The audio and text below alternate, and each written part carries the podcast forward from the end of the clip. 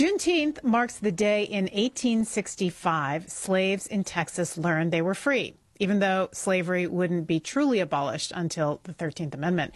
But that wasn't the end of discrimination, far from it. And today, black Americans still feel the effects of slavery. A few examples black Americans earn on average about $30,000 less than white Americans. And a typical black family's net worth is 10 times less than a white family's. So, how to close that gap? One answer is reparations, and that's something California is now considering. A state task force is spending the next two years crafting reparations proposals for black Californians. It's the first effort of its kind in the nation. The group held its first meeting earlier this month. One of the members is Lisa Holder. She's a Los Angeles civil rights attorney, and she joins us now. Welcome. Hello. Nice to be here. Great to have you. Well, what is the mandate for this task force? Well, the task force was convened based on a law called AB 3121 that that was passed through the California legislature. That will entail uh, two years of us working together to cull together information um, about the history of racism in the state of California, um, prepare a written document, a written report that outlines that history and the, and the present day discrimination against African Americans, and then makes recommendations that are based on the construct of reparations to repair the harm that African Americans in California have experienced due to racism and discrimination.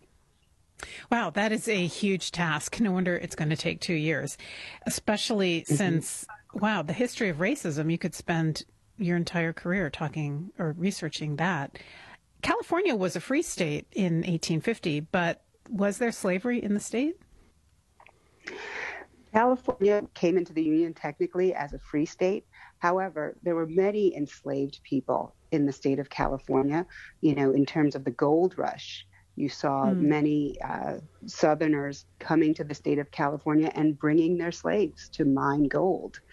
Um, and there was a lot of controversy around it because many of the folks um, who were mining gold felt like it was unfair competition to be able to bring your slaves to mine the gold for you.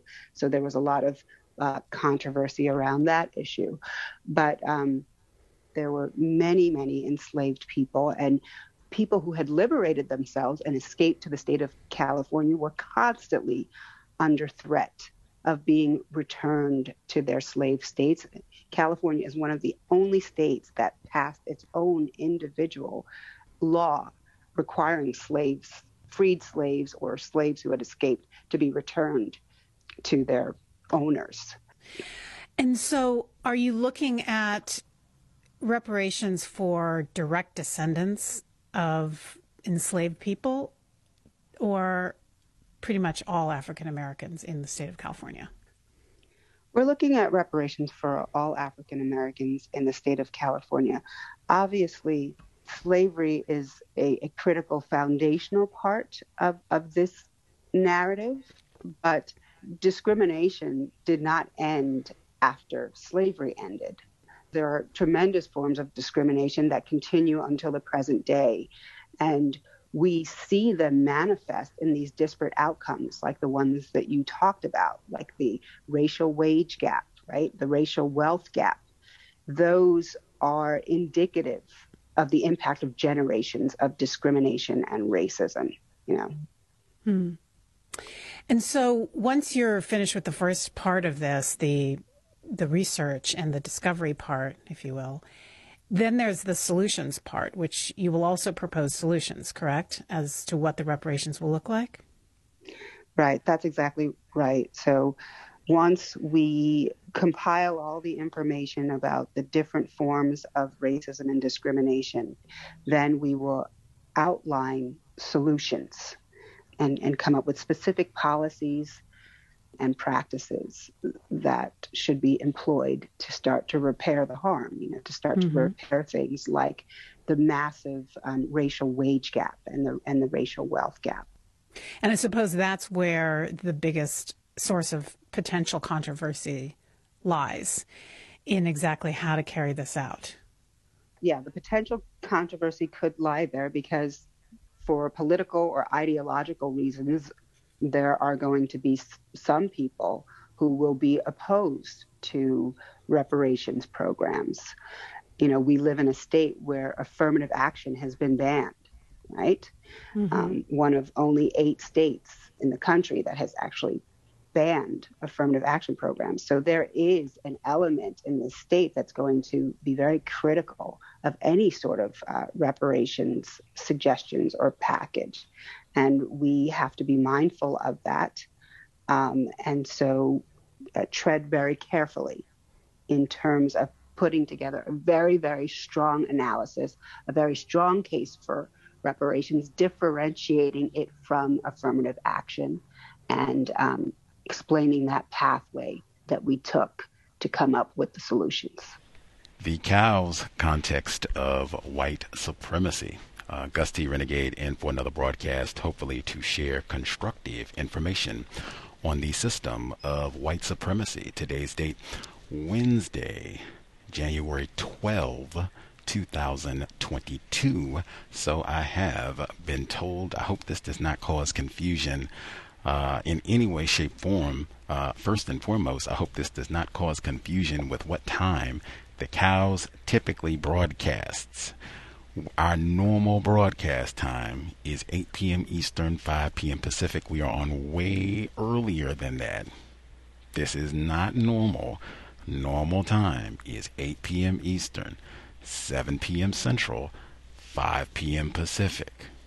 But since we will be doing our 13 year anniversary next month if we stay alive that long, uh, we do recognize the system of white supremacy racism is global. So, pretty much for the duration of the time we've been on the air, we've always said it is super important to speak to white people and non white people all over the world about this problem because it is global. So, in order to do that from time to time, we do have to hop out of our typical broadcast spot, which again is 8 p.m. Eastern, 5 p.m. Pacific. That's what time we'll be here tomorrow and Friday, our normal time. Anywho, the broadcast for today. Uh, reparations.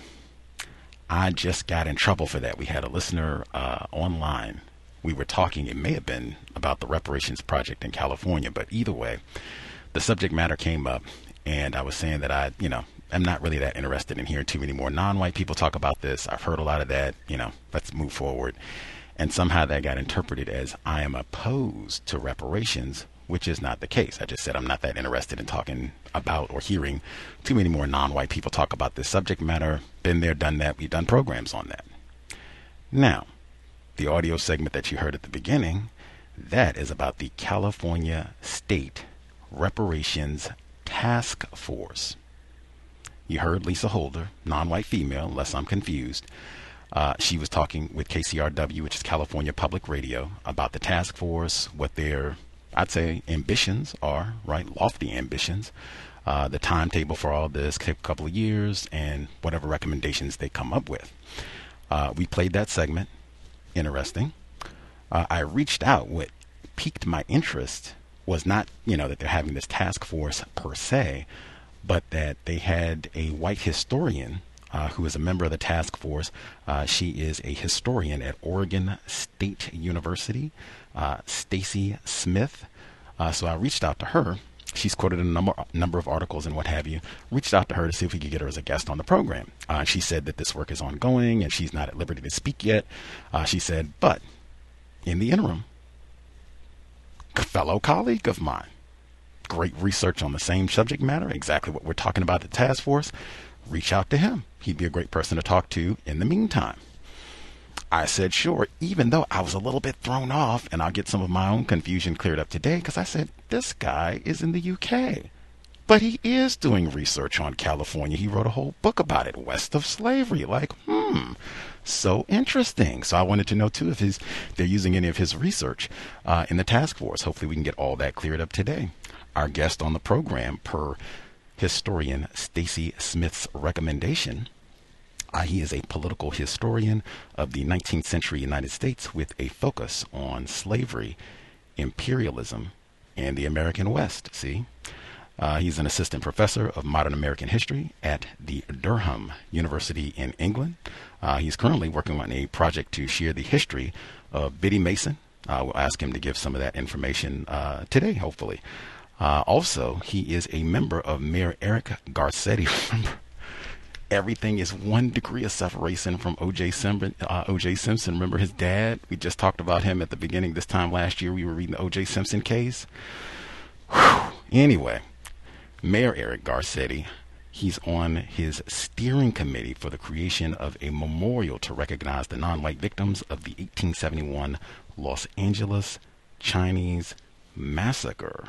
I think I've been saying for a good year now that the masters of anti Asian violence are classified as white. Yet another example. Our guest joining us live from the UK. Pleasure to have him on the program. Can't wait to talk about his research on the Reparations Project in California. Dr. Kevin Waite. Dr. Waite, are you with us, sir? I am. Thanks so much, Gus a pleasure to have you on the program.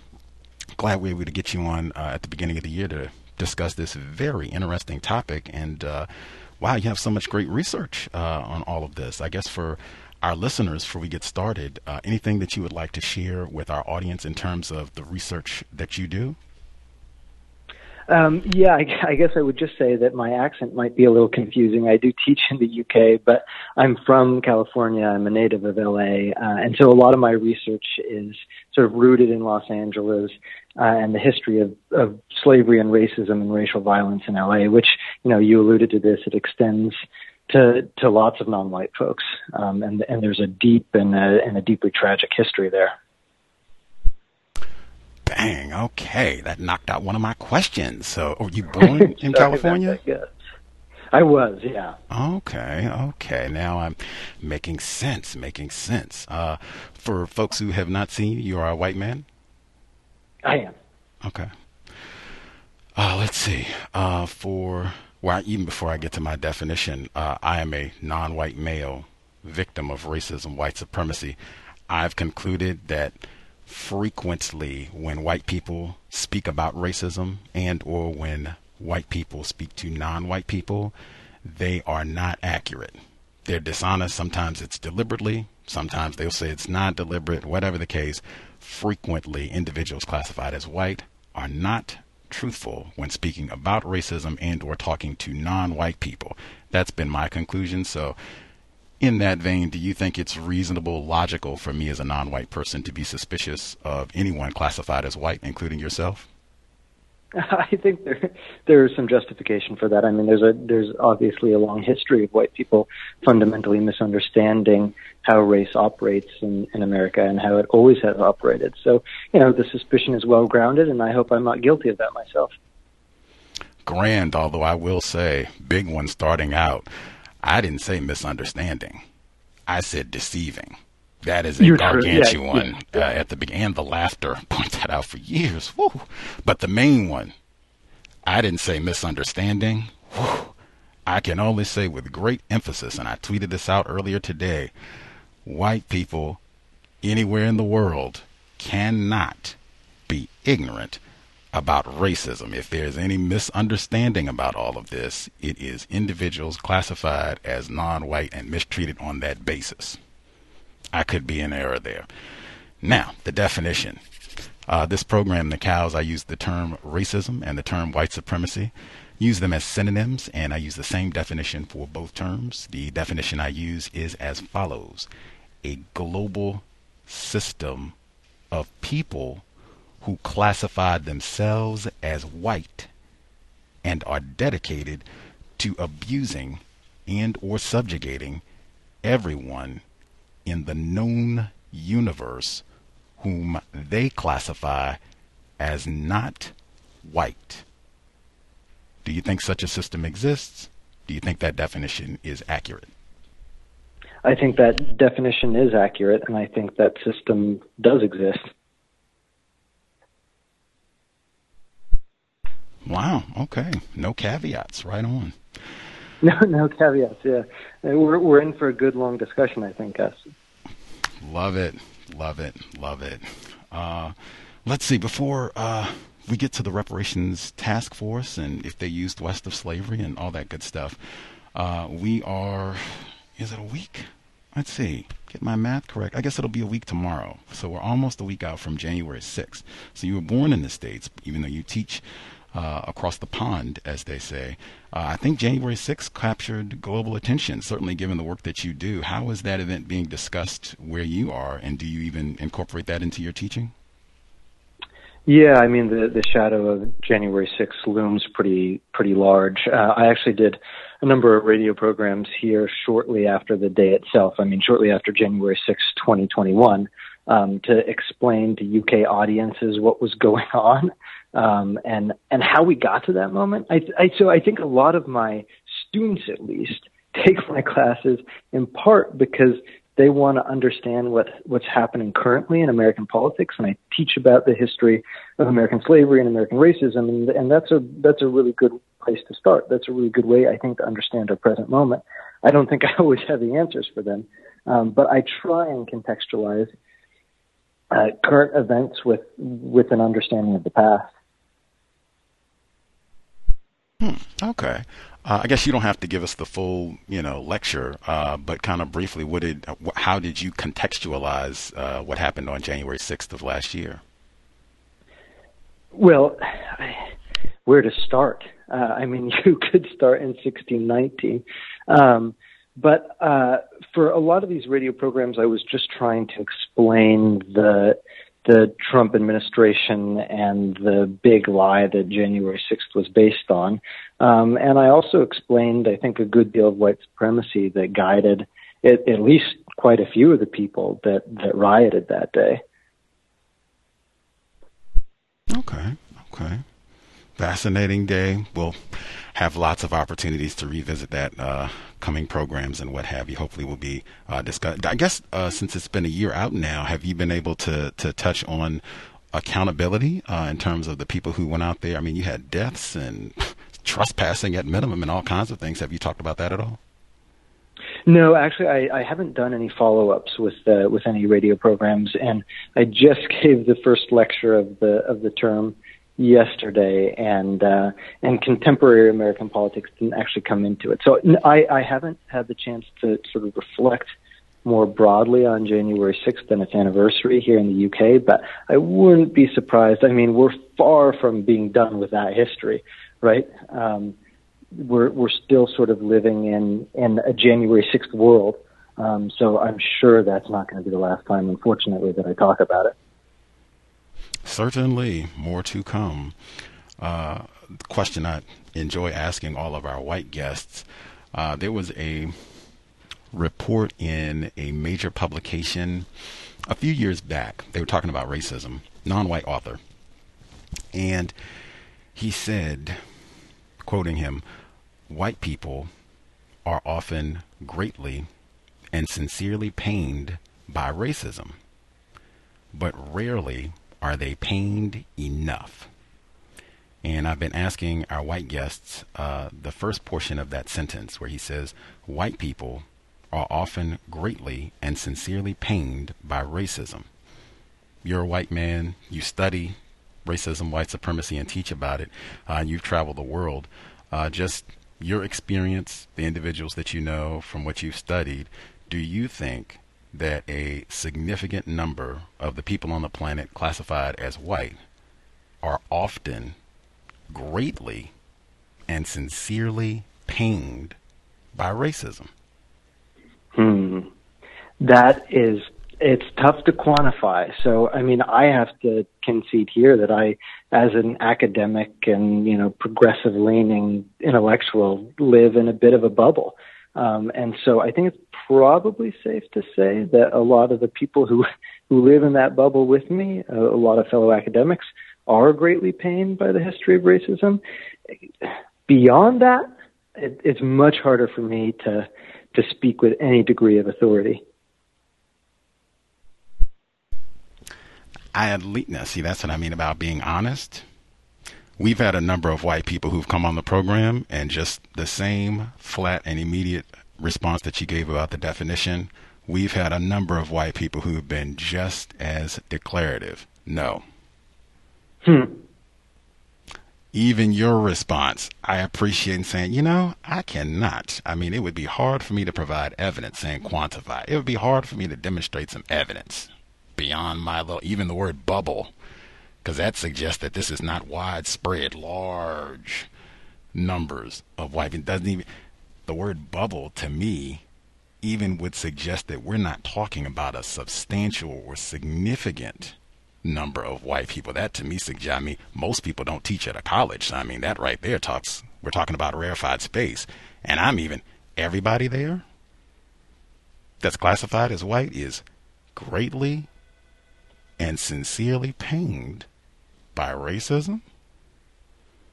Hmm. Yeah, not, certainly not. Certainly not everybody, even in my bubble just being honest and using logic because there are so many people that like i said that was, this was published in a mainstream report and there was not hooting and hollering like whoa where did you get the evidence to even make a statement like that how did the editors even allow a statement like that to ride that white people sounding like all of them or a great number of them are greatly and sincerely pained by racism and then you look at the just look at january 6th that looks like when white people are greatly pained about something. Bang, right there. Yeah, yeah. I mean, it's, I I think you're right. I mean, it's so hard to make a grand blanket statement about the way white people feel about anything, but that that seems that seems not accurate to me.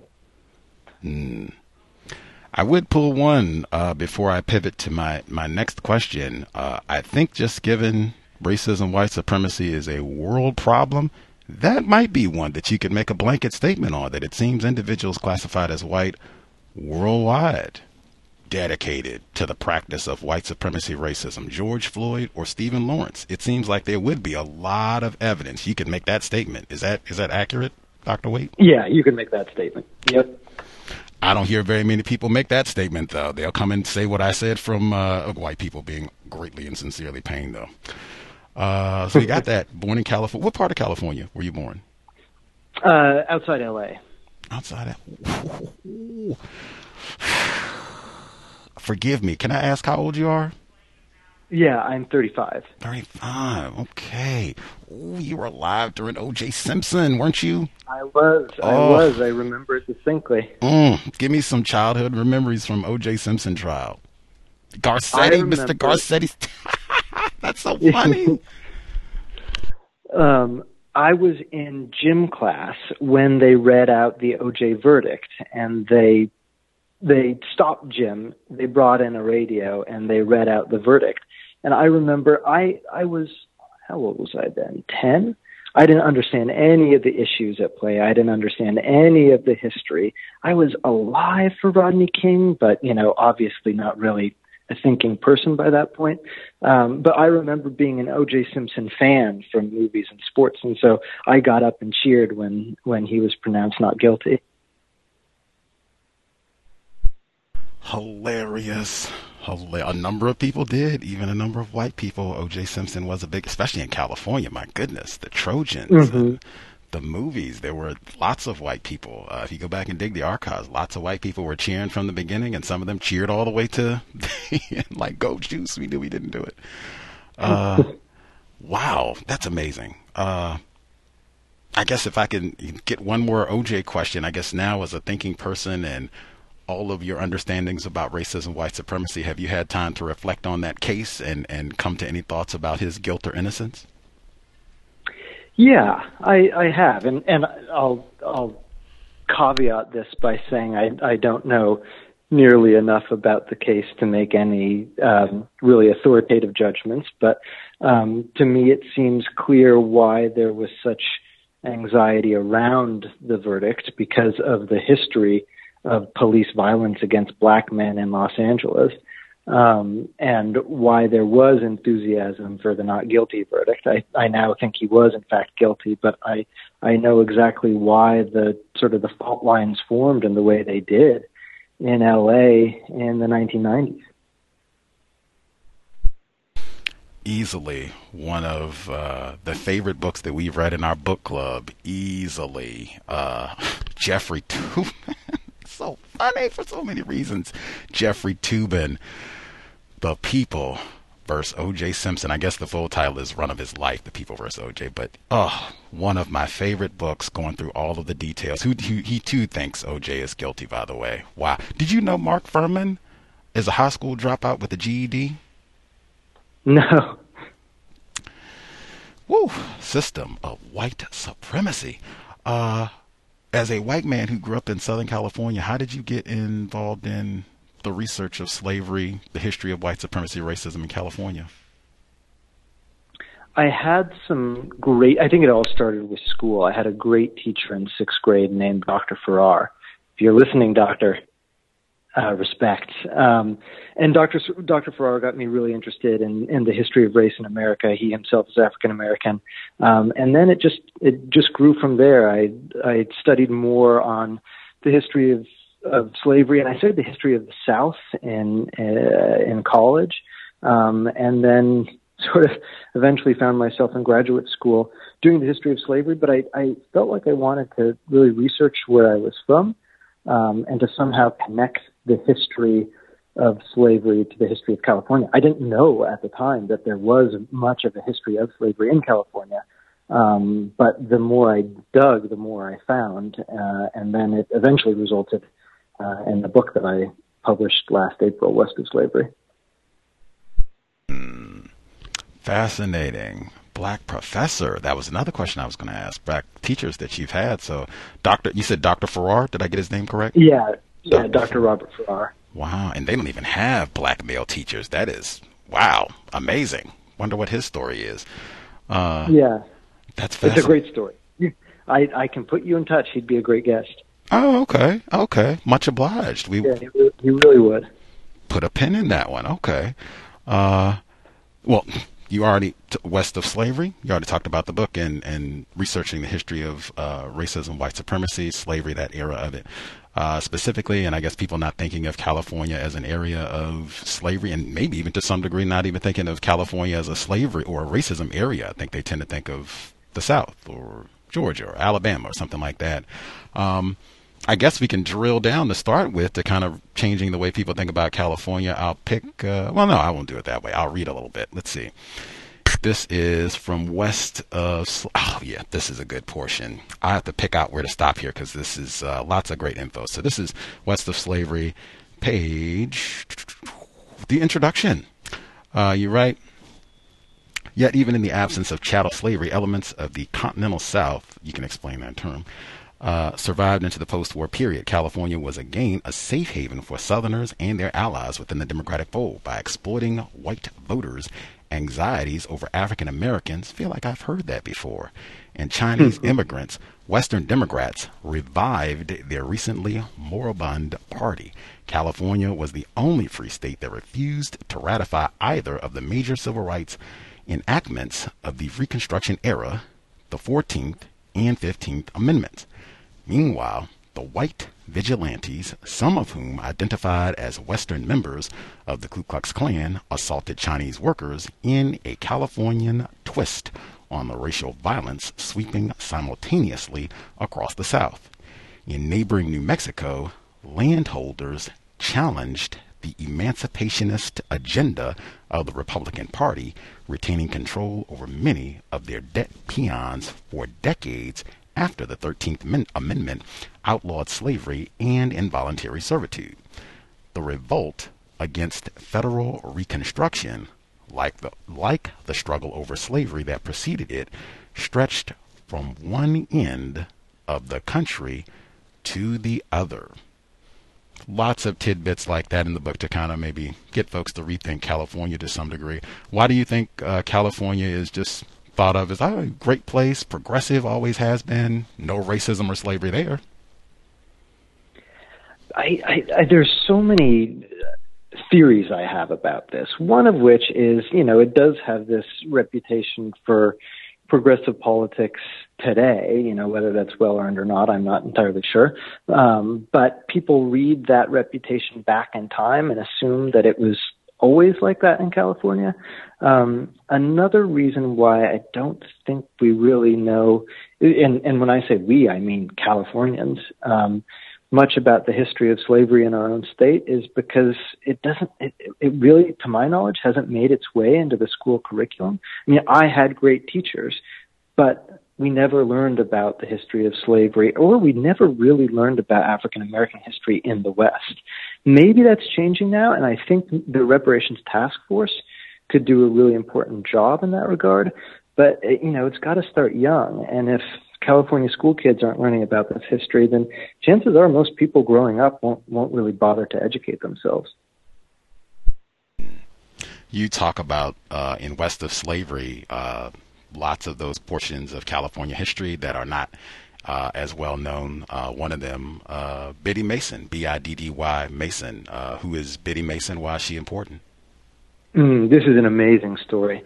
Um, so Biddy Mason was an enslaved woman born in Georgia in 1818, uh, and she was bought and sold a number of times and forcibly transported across the the continent by the people who owned her. So she was taken first to Mississippi, then she was taken to Utah, uh, where where Mormons actually legalized uh, slavery.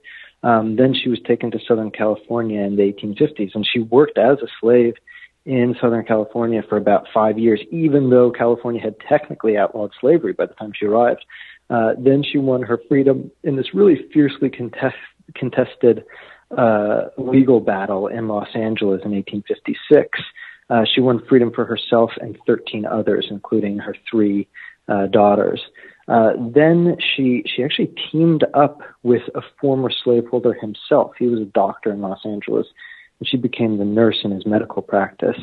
Uh, and just as the population of LA was starting to boom, she became a very successful and wealthy uh, nurse, and then very successful and wealthy real estate entrepreneur. Um, and she bought and developed properties that are now sort of right in the heart of Los Angeles in the financial district downtown. Um, and she died in 1891 as probably the wealthiest black woman in the American West. Um, and she seeded a family fortune that, that really, you know, the, the family continues to thrive um, in, uh, in Southern California today. Hmm.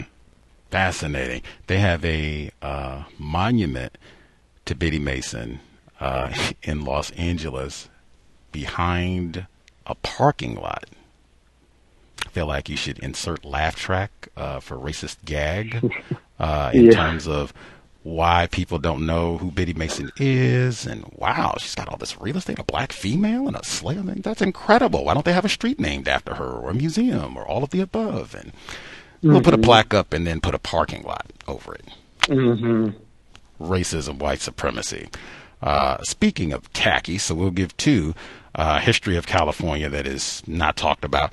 1871, Los Angeles Chinese Massacre. You're on the uh, steering committee uh, for Mayor Garcetti for this one. Uh, what happened here?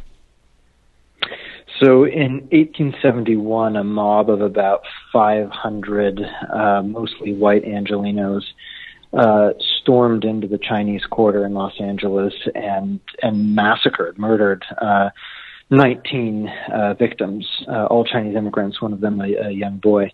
Um, this was at the exact same time that race riots were breaking out in the South. Uh, you know, white rioters killing black people indiscriminately in places like, you know, Memphis and Colfax.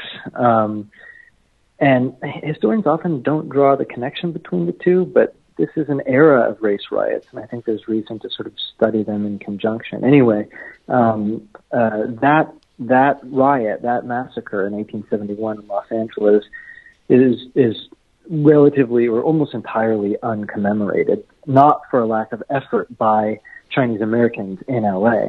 Um, but there's just one small plaque to the to the atrocity, and so a number of us are trying to bring greater awareness to this history and trying to to get a memorial built um, to commemorate those 19 victims.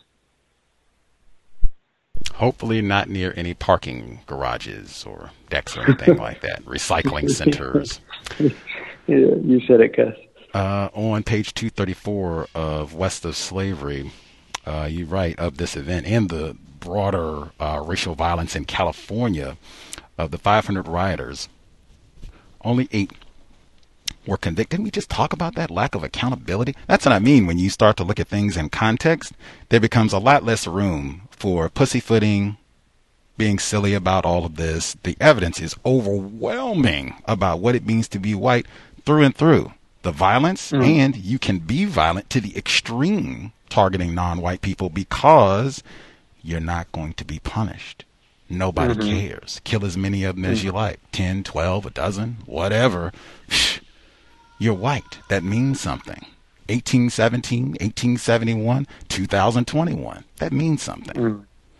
As I was reading, uh, da, da, da, collective violence. Oh, I didn't even get that far. Uh, none would serve a full sentence. Lack of accountability. Represented by former California Attorney General and Mississippi native E.J.C. Kewen, they were released from San Quentin on technicalities one year later. As in San Francisco in 1867 and in countless cases across the South, the perpetrators of racial violence once again walked free. Rituals of racial violence at the local and national level provided a template for the Los Angeles mob. Longtime residents of Los Angeles would likely remember previous episodes of collective violence, the sacking of an Indian rancheria in 1847, or any one of the 37 lynchings, mostly of Mexican men, that took place between 1854 and 1870. Between lynchings and other forms of homicide, mid century Los Angeles was one of the most violent places anywhere in America, with a murder rate comparable to that of the Mexican border towns at the height of the cartel wars in the early 21st century. That was pretty stunning for me. In short, Angelenos were accustomed to violence and extra legal redress, January 6, and when the local court appeared unable to extinguish small scale criminal activity within the city's Chinese community, they saw an opening for mob action. That Los Angeles erupted in violence at around the same time that numerous southern locales, New Orleans, Memphis, Colfax, Louisiana, witnessed their own race riots is not a coincidence. To be sure, the landscapes of racial violence at opposite ends of the country differed in crucial respects, whereas fears of labor competition drove anti Chinese attacks in the West, political concerns were usually behind the violence against African American voters and their white Republican allies in the South. Furthermore, racial violence in the West involved more than a binary struggle between white and black, as the joint assault by Hispano and Anglo rioters in Los Angeles attests. Nevertheless, a common denominator of deep racial anxiety stirred by the progressive measures of Republican Reconstruction undergirded both the anti Chinese violence of the West and the anti black violence of the South. Uh, we'll pause there. We'll pause there. Uh, thank you for your patience. Any thoughts you want to share on the section that I just read from West of Slavery? Yeah, well, I mean, let me just say that you reading my book makes it sound way better than it does when I'm, you know, better may not be the right word there, but that makes the text sound way better than it does when I'm reading it in my own head. Um, but on a more serious note, um, yeah, there's the the 1870s. I mean, you you draw the parallels to today, which you absolutely should. Um, but the 1870s was a was a moment of sort of national racial violence against non-white people, wherever they were perceived to have have made some slight progress. Um, you know, the emancipation of African Americans in the South, um, the the success, the financial success of some Chinese immigrants in the West. Um, this sparked, I would call it, an orgy of racial violence in the late 1860s and 1870s. Um, and so, I'm I'm really trying to put these what's happening in the South and in the West in conversation so we can understand just how national um, some of these crimes were. Because again, like you said it earlier in the show, it's so easy for us just to say, "Oh, that's a you know racism. That's a problem of Mississippi. That's not a problem of California." So I want to connect Mississippi and California. You know, th- this is a national ailment. system of white supremacy, local, national, global. Absolutely.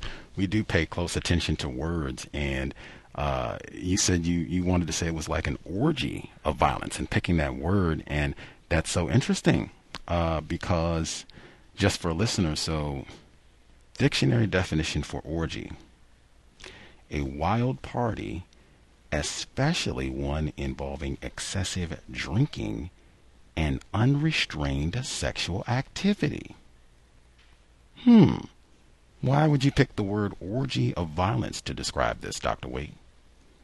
Hmm, that's a good question. I mean, undoubtedly, excessive drinking accompanied a lot of this violence. Um, but you know, we can't obviously blame it on that. Um, I mean, I I think that was probably a term that the that the perpetrators would have would have sort of identified with um, as something. I don't know if joyous for them is the right word, but this was a this was a, a form of release. It wasn't something to be ashamed of. This is something that you know perpetrators would celebrate openly the violence that they committed against non-white people, be it in the South or the West. Fascinating. Uh, are you familiar with the book uh, by Vincent Woodard. Uh, the full title of the book is The Delectable Negro Homoeroticism and Human Consumption in U.S. Slave Culture. Are you familiar with that book? No, I'm not, but I probably should be. On my top 10. Fascinating. Uh, you probably put that with Dr. Tommy Curry's book, The Man-Not. Uh, race, class, genre, and the dilemmas of black manhood. He taught they or, or he references the delectable Negro, but they both talk about uh, how white supremacy racism, a lot of it is sexualized violence, especially targeting black males, but in general, sexualized hmm. violence, mm. uh, frequently uh, even taking lynch or, yeah, the, uh, the Klan, those castrations and what have you, like mm. that's a sexual act. Uh, and like you said, the drinking and all the rest of it. And I mean, I would even have to pause and take a case like Abner Louima. I'm trying to think of some of the others from California specifically, but oh, they had the prison gangs. I think that was in California.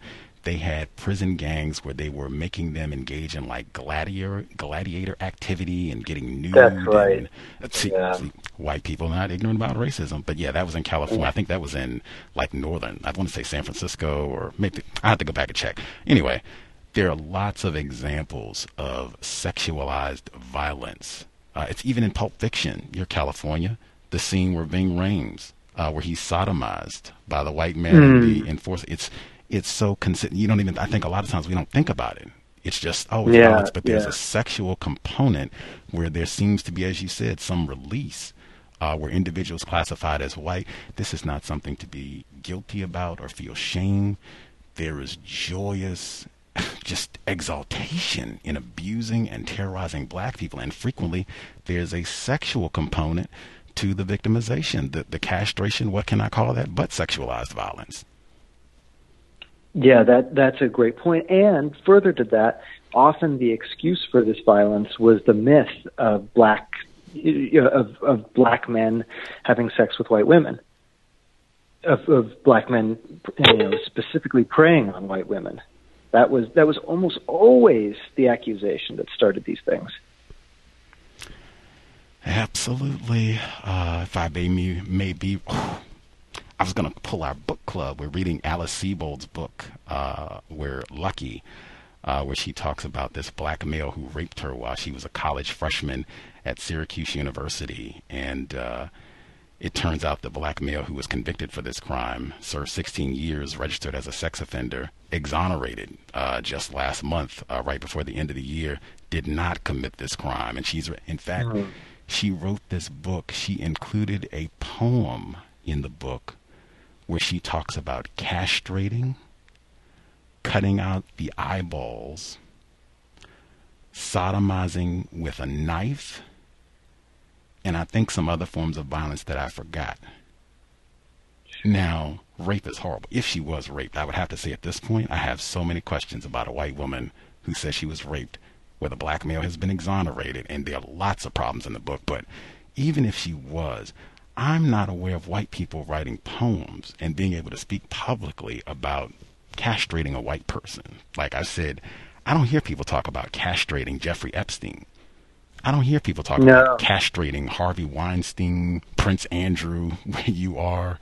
Uh, I just don't. I just don't hear that. There are lots of white people who rape, rape children. Jerry Sandusky. Lots of white people who've been convicted mm-hmm. for that. We don't talk about I'm gonna chop off your penis and keep your balls in a jar. And she put that in a book about a black male. A million. they were gonna make it a movie this year, 2022. They were gonna make it a movie if Mr. Broadwater had not been exonerated, we would have been preparing to watch this movie. I think this year, black male rapist of a white woman, and then I have to wonder now, is this poem going to be in the movie? Where they talk about chopping off his testicles, sodomizing him with a knife. We got to watch this on the silver screen for 2022. Sheesh. But you're right. There's no genre of sort of white fantasy castration. That's a really good point. Widespread in the system of whites of To Kill a Mockingbird, Central Park Five, O.J. Simpson. oh. Context of white supremacy. Our guest joining us live from the UK, Dr. Kevin Waite. Uh, so again, all of this is centered the California Reparations Task Force. They're supposed to be talking about. Do you know if they're are they did they look at your book West of Slavery or did they maybe did you get to talk to them like Zoom or something like that? No, I, I haven't. I've I've been in touch with some members of the committee, but I'm I'm not sure to what extent they've they've used the book or not used the book. I, if they have, I hope they find it useful. If not, they're talking to a whole lot of really really smart people. Um, Stacey Smith is one of them, in fact, who who you made contact with um, and and they, they just have so much to cover.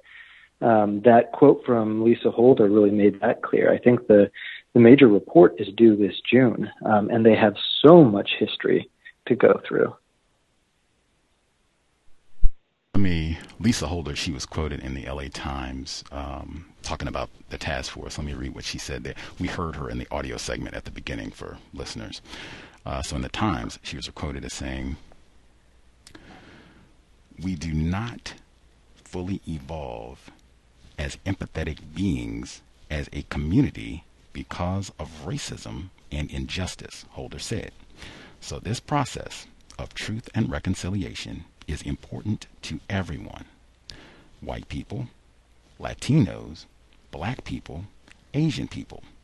We are all experiencing trauma because of the levels of anti blackness in society. So, we as a people need a healing and restorative process to become better human beings. That's uh, LA Times. Uh, Lisa Holder, she's on the task force. Um, do you think white people are, are suffering trauma because of anti blackness in the world? Well, it sort of goes back to the question you asked me you know, half hour ago, Gus. Uh, I think to be suffering trauma, you have to be aware of it. Um, and I, I gave you sort of an evasive response to that question where I said I couldn't quantify just how aware and, and guilty white people were because, you know, I, I sort of live in a bit of a bubble. Um, so if, if that's the case and, and guilt isn't widespread, then I I wonder if uh, if a recognition of that trauma is also not very widespread. Does that make sense? Mm, I think I understand. I understand your response. Yes, if if going back to to reference what we talked about earlier, uh, if you can't even say for certain that a widespread number of white people do have some sort of authentic guilt, shame, concern about black people, then how could I even step back and say that they're traumatized or impacted somehow from black suffering. I would just rewind. I wouldn't even go back that far in the conversation. I would just go back to what we just said. Hey, it seems there's a lot of evidence. White people brag about and rejoice about abusing black people. If that's the case, how would they be feeling guilt? I generally don't feel celebratory and a sense of jubilee and guilt at the same time for the same act. Like that doesn't really make sense. Like it would be one or the other. Either I'm really mm-hmm. happy and mm-hmm. joyous that we did this, or I'm feeling kind of bad. Like I don't yeah. know. I, it's difficult for me to think of something where I'm exuberant, overjoyed, want to take photos and show off to people that we did this, and then I feel guilty at the same time. Like that. Hmm. Yeah, yeah, no, that that's really well said. I wonder if what Lisa Holder's also getting at, though, is, and and maybe trauma isn't the right word for it. Um, white people suffer from racism that they themselves perpetuate. So they may not feel guilt, they may not experience any degree of trauma over it, but they they live in a world of their own creating, and that world is worse for racism and white supremacy. Hmm. Worse for them, I mean, specifically. I guess that could be. Um, I had to, to check to make certain because uh, I didn't I didn't reach out to Lisa Holder. I was trying to talk to uh, Professor Smith. I knew she was white. Uh, so it seems Lisa Holder is a black female, uh, victims guaranteed qualified. She can have her opinion about white people, racism, just like I have my opinions. Uh, I think individuals classified as white frequently talk about racism in this manner, and furthermore, they make a lot of non-white people talk about racism in this manner. That was the quote that I read before about white people being greatly pained. It was a non-white person. I think frequently white people will either reward non-white people for saying things like this that give white people a little bit more humanity. Mm. That don't make that are not accurate in presenting racism, but are more palatable to white people so that we do not see them as irredeemably dedicated to racism, white supremacy, and enjoying it while they do it. That mm-hmm. picture, even though, like we said before, it seems like there's a lot of evidence where you could say that pretty confidently anywhere in the world. What Lisa Holder said, I would struggle to find evidence that white people are Trump like where when they're telling racist jokes and laughing about. Do you know about the George Floyd challenge? I don't know if that's popular in the UK. Do you know about that? No, I I sort of shudder when you say that, but go on. Okay. Uh, I tweeted it, and there a lot. This is not like a one or two. This is like dozens and dozens of posts online where individuals classified as white would go out and mimic the choking death, murder of George Floyd. And they've been doing this for a long time. This is a big rage last summer. I don't think you can do that sort of thing, and especially when it's happening, you know, widespread. I don't think you can do that and feel racial trauma about anti-black. It seems like you are just what I said, mocking, enjoying anti-black trauma. That's what it looks like. Um, I could be in error, but I just to emphasize, I've concluded white people need the system of white supremacy to be spoken about in an inaccurate way like this. They need it to be stated so that victims like myself incorrectly think white people feel bad. They're greatly pained about racism. They feel this trauma too. I'm saying there's no evidence for that. if you don't have any evidence for it, you should seriously reconsider whether or not you should be saying that. Is this even true? Why am I saying this? Where did I get this from? Those type of questions. Mm. Did you have a response? And please, if I'm saying things that don't make sense, definitely let me know. This is not one of those, you know, we want you to say what I want to hear type of things. We're interested in logic, even when it's. No, no, no. It makes a lot of sense. It, it's resonating. Um, and I didn't want to interrupt because it, it was all making sense and, and the pieces were falling together nicely. I mean, I, I also sort of wonder about the when when white people make sort of declarations of guilt or trauma, just how sincere they are. Um, are they, you know, are, are they paying lip service to their understanding of white supremacy? Are they asking for some sort of exoneration, like you say often from black people? You know, that exoneration to them means a lot more. Um, you know, it's it's hard. It's really hard for me to gauge levels of sincerity, just like it's hard for me to to quantify um, the the white experience and white responses to racism. But I'm I'm skeptical using logic. Uh, let's see. uh, if folks have questions, you want to take advantage. We have a guest on from the UK, so you know, ask some questions about how this operates in different parts of the world. Number to dial 720 716 7300. The code 564 943 pound. Press star 6 1 if you have a question for our guest, Dr. Kevin Waite. Uh, before I check our switchboard, see if we can have folks have any questions, um, just for our audience, non white people who might be listening in, uh, just making sure that I have been exact, no confusion. In no way do I believe that the problem of global white supremacy racism as a total system, I do not think that that problem is in any way connected to white people being ignorant, unaware, poorly informed about their mistreatment of black people. Again, white people cannot be ignorant about racism, white supremacy. I will play along with this argument just for the sake of argument for a moment, even though, oof, really dangerous. Talk about not connected to evidence, like, wow if that is the case, um, have they? I don't know. Have they been talking about like critical race theory across the pond? Is that a thing over where you all are, or no?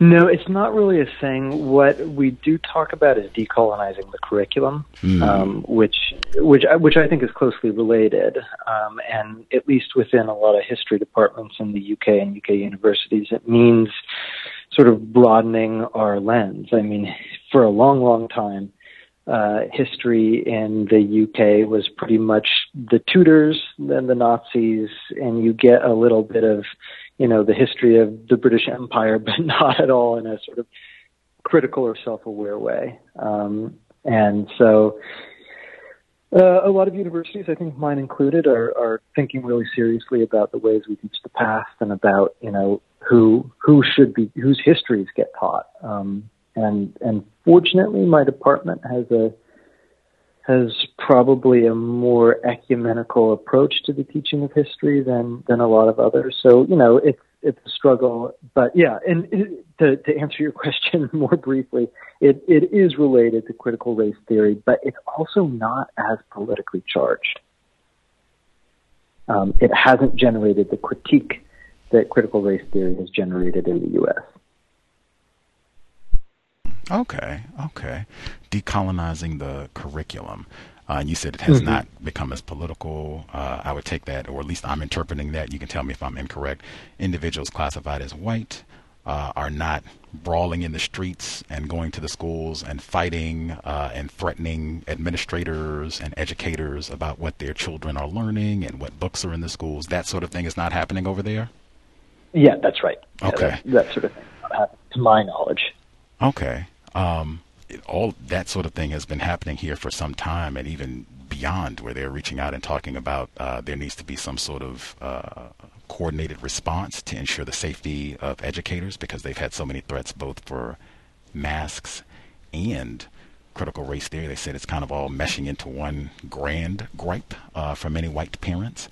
Um, and with here, it's that and laws in place that this is not going to be taught in school, that you know you can mm-hmm. risk school funding for teaching all of this.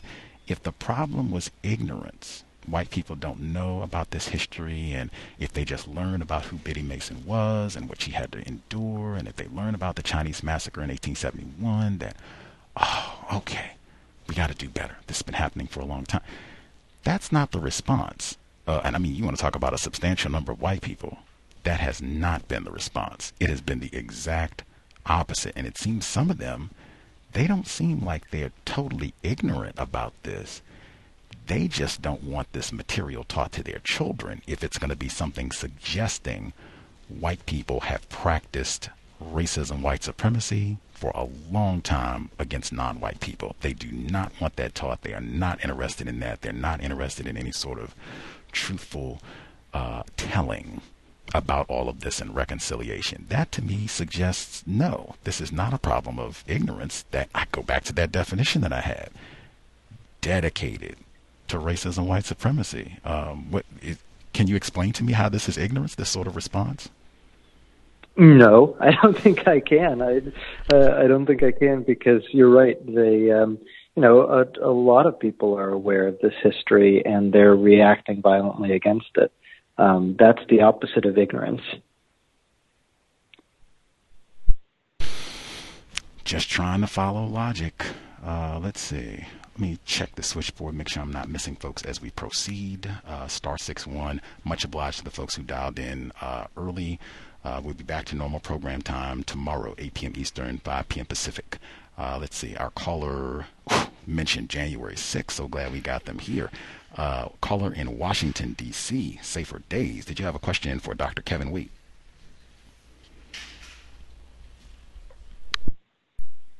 Yes.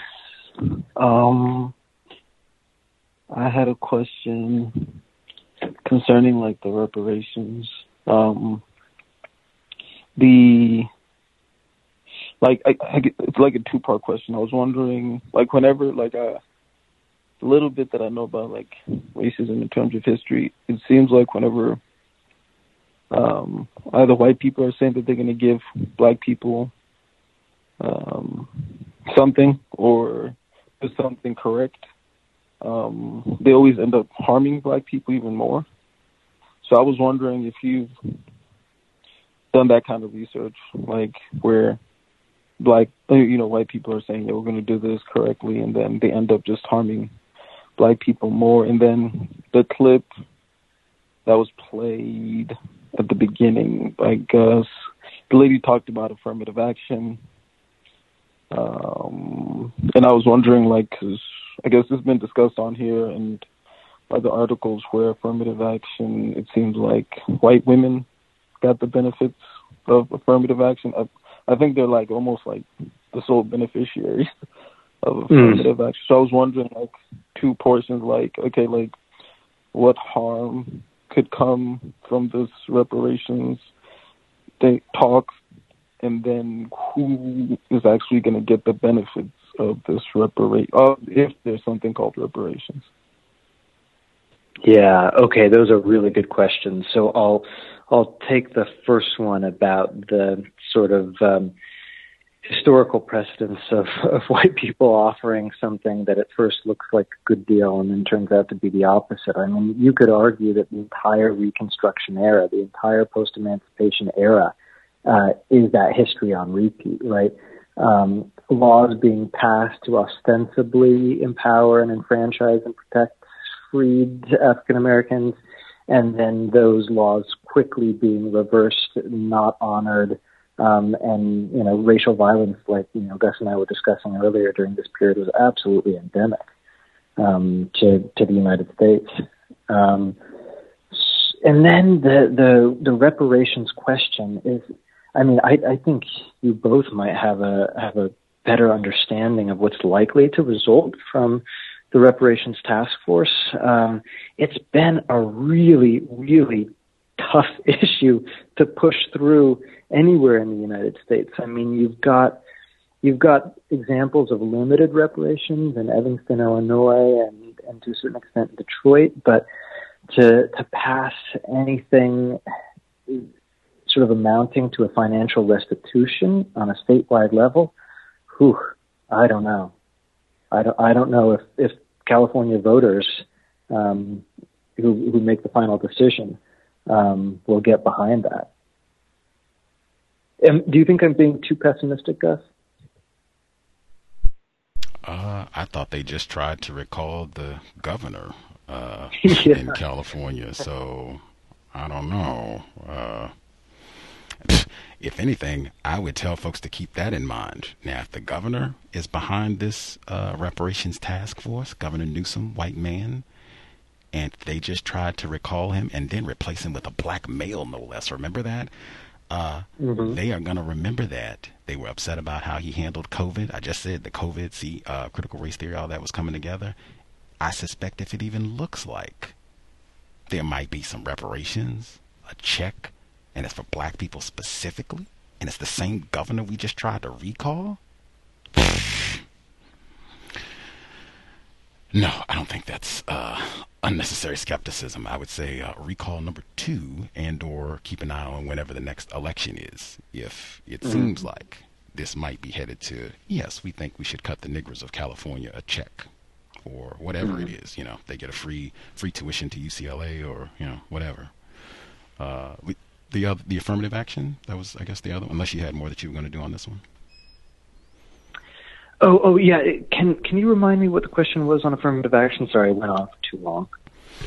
If I, unless I am in error, the black African, I think his question was uh, in, in, the audio segment that we started with. They talked about how affirmative action uh, has been rescinded in California. That would be another reason. Uh, it's one of the few states in the union uh, where affirmative action has been rescinded, and uh, the black African was saying that, to his knowledge, the affirmative action program the main beneficiaries, if not the primary beneficiaries, have been white women, not black people. Uh, and he was asking you to speak to that. If I got the question correctly, mm. black African. Yeah, yeah, that that's right. Um, yeah, sorry for missing that. Uh, I mean, that wouldn't surprise me. A number, there's also sort of unofficial affirmative action for sort of wealthy white male athletes. It's called the lacrosse team. It's called the the football team, the soccer team. I mean, a lot of these schools are giving out scholarships and giving preferential treatment to athletes, um, some of whom play sort of overwhelmingly white sports. I guess rowing, the crew would be a better example. Swimming would be a better example. So, I mean, if we want to talk about affirmative action, we should sort of take a wider,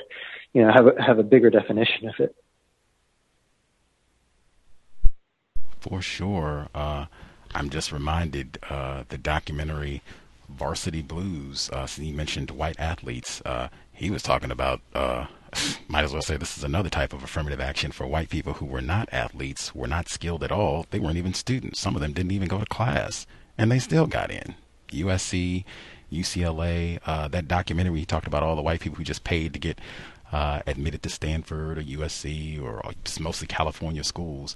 Uh, I don't remember a single non-white student. It was all white students, males and females, no patriarchy here, uh, who pff, no talent to speak of. Some of them didn't even seem like they had an academic interest. They just wanted a letter jacket, yeah. hang out on campus, and go to the cool parties. Bribery is the, the ultimate affirmative action. Meritocracy, they say. Uh, did we get your questions, the black African? Yeah, they, can I ask one last question? Yes, sir. Thank you. Um, I guess I, I looked uh, at your um, your profile. I guess um, you're the is, is, it Durham University or is it Durham? Yeah, it's Durham University. Yep. Okay. Okay, so that's you. Okay, so one of your students are, are all of your I guess PhD candidate students are they white? They are, yes. Okay. And they're all white men? Uh, I have I have one um, I have one woman who's part Lebanese, but um, the the two I think you probably see on my website they're both white men.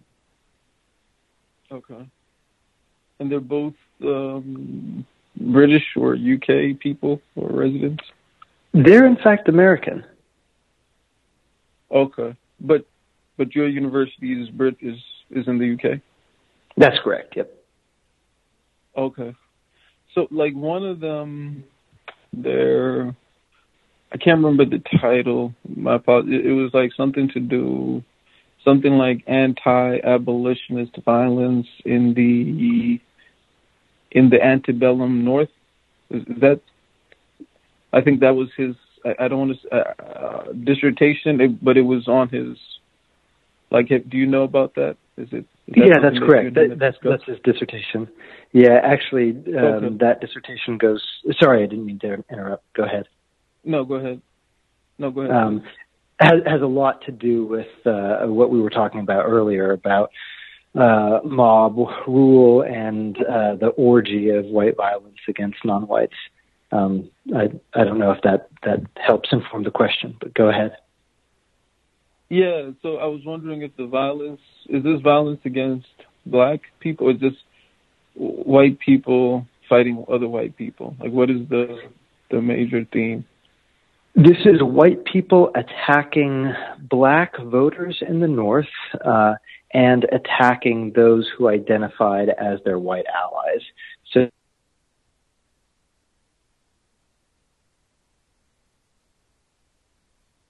And people were killed. People were, yeah. Okay.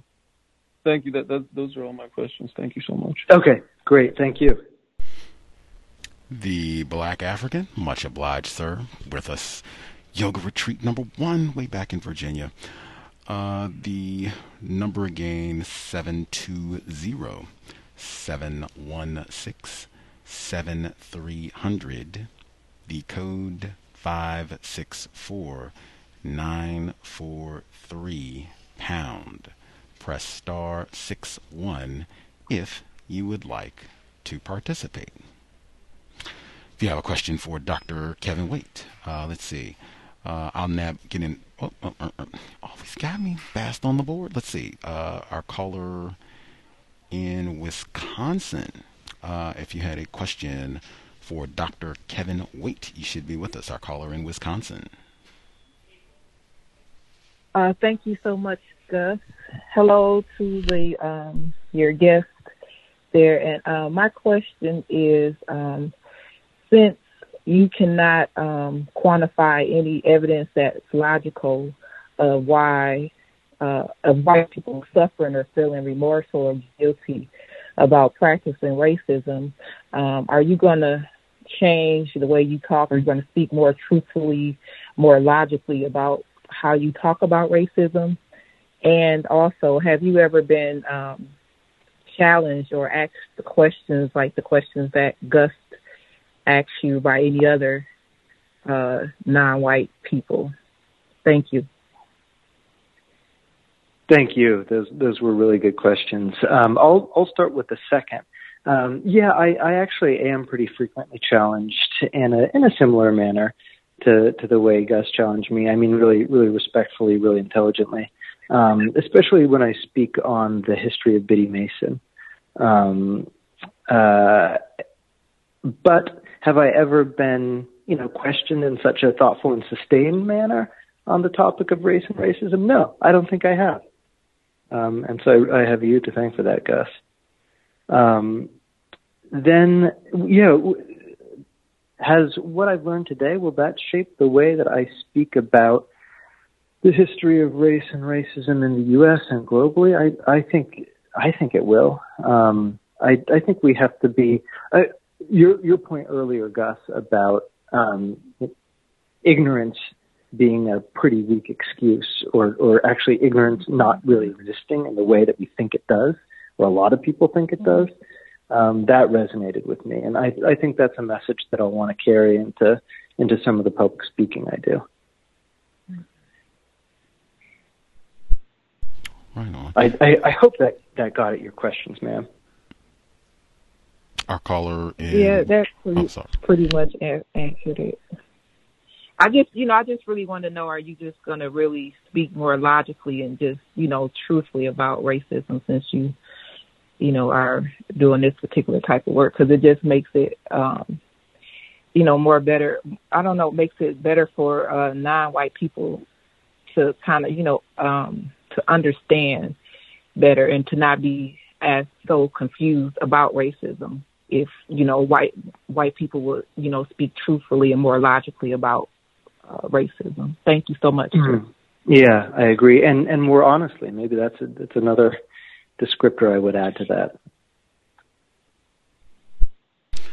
Much obliged. The land of Jeffrey Dahmer. That's another one. I've never heard one person. I'm going to castrate that Jeffrey Dahmer. I'm going to sodomize mm. him. At not one. And and I get the double on top. most of Jeffrey Dahmer's victims. You know who Jeffrey Dahmer was? Yeah, yeah. Okay. How could he not? Most of his victims were black males, non white males. Uh, and in fact, non white children, child rape, even, uh, and cannibalism. All that delectable Negro. What did I say before? Orgy of violence. All of it right yeah. there. Jeffrey Dahmer. Excellent illustration of white supremacy racism, but the same thing. I don't hear anyone talk. He's dead now, but I don't hear anyone talk. Man, that Jeffrey, we should have castrated him. We should have chopped off his testicles. And I, nobody talks that way. That's reserved for black people, black males specifically.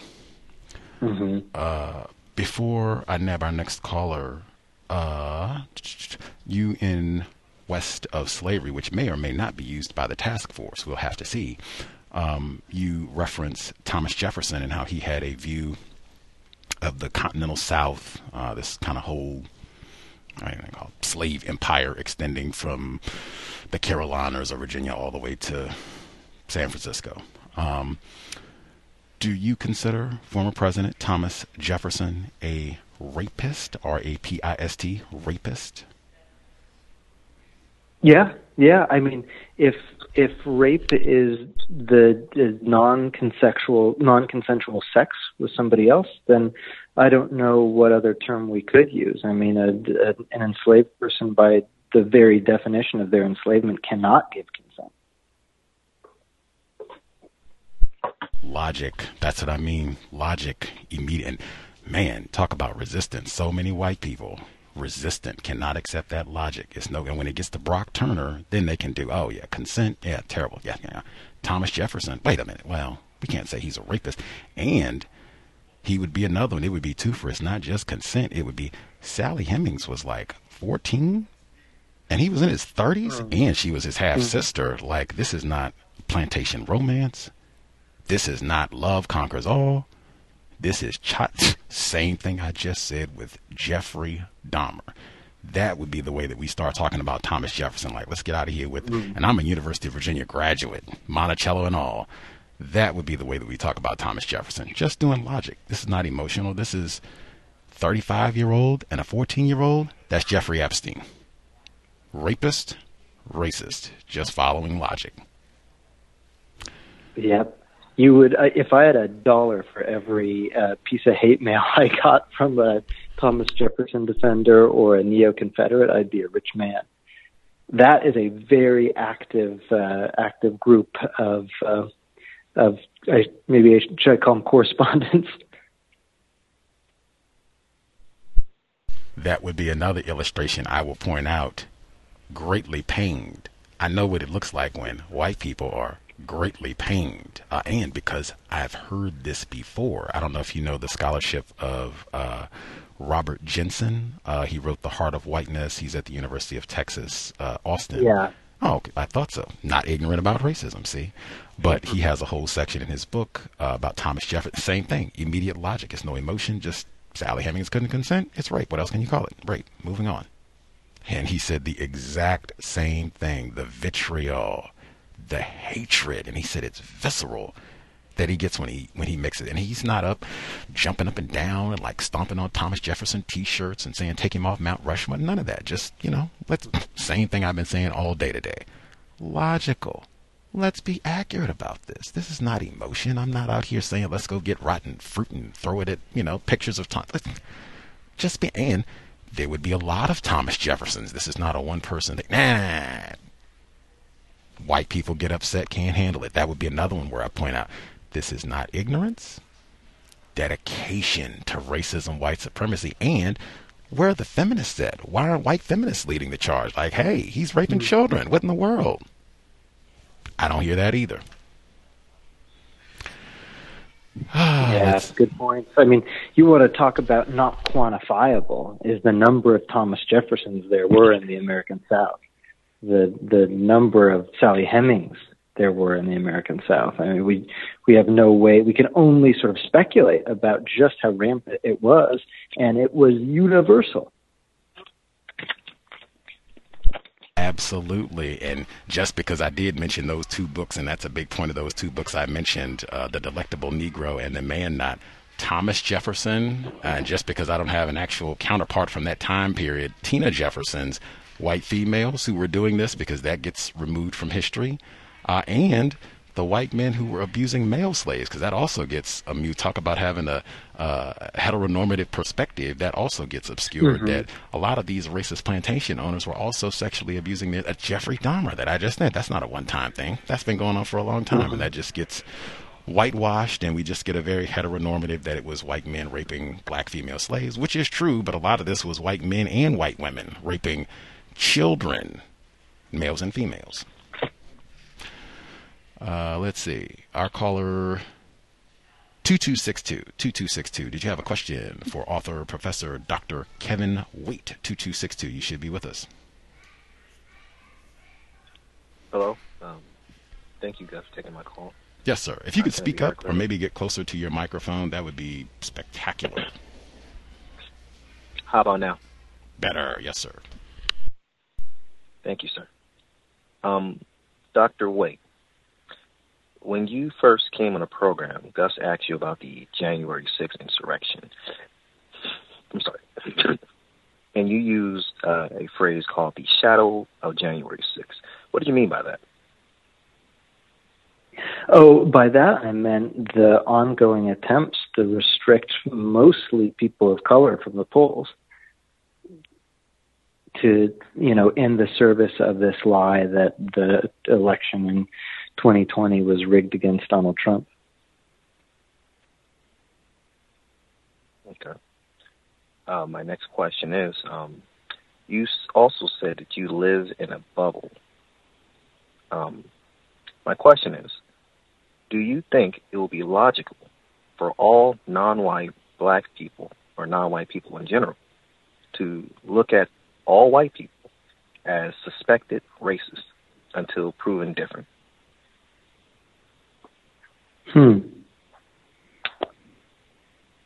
That's probably not an unreasonable position. Um,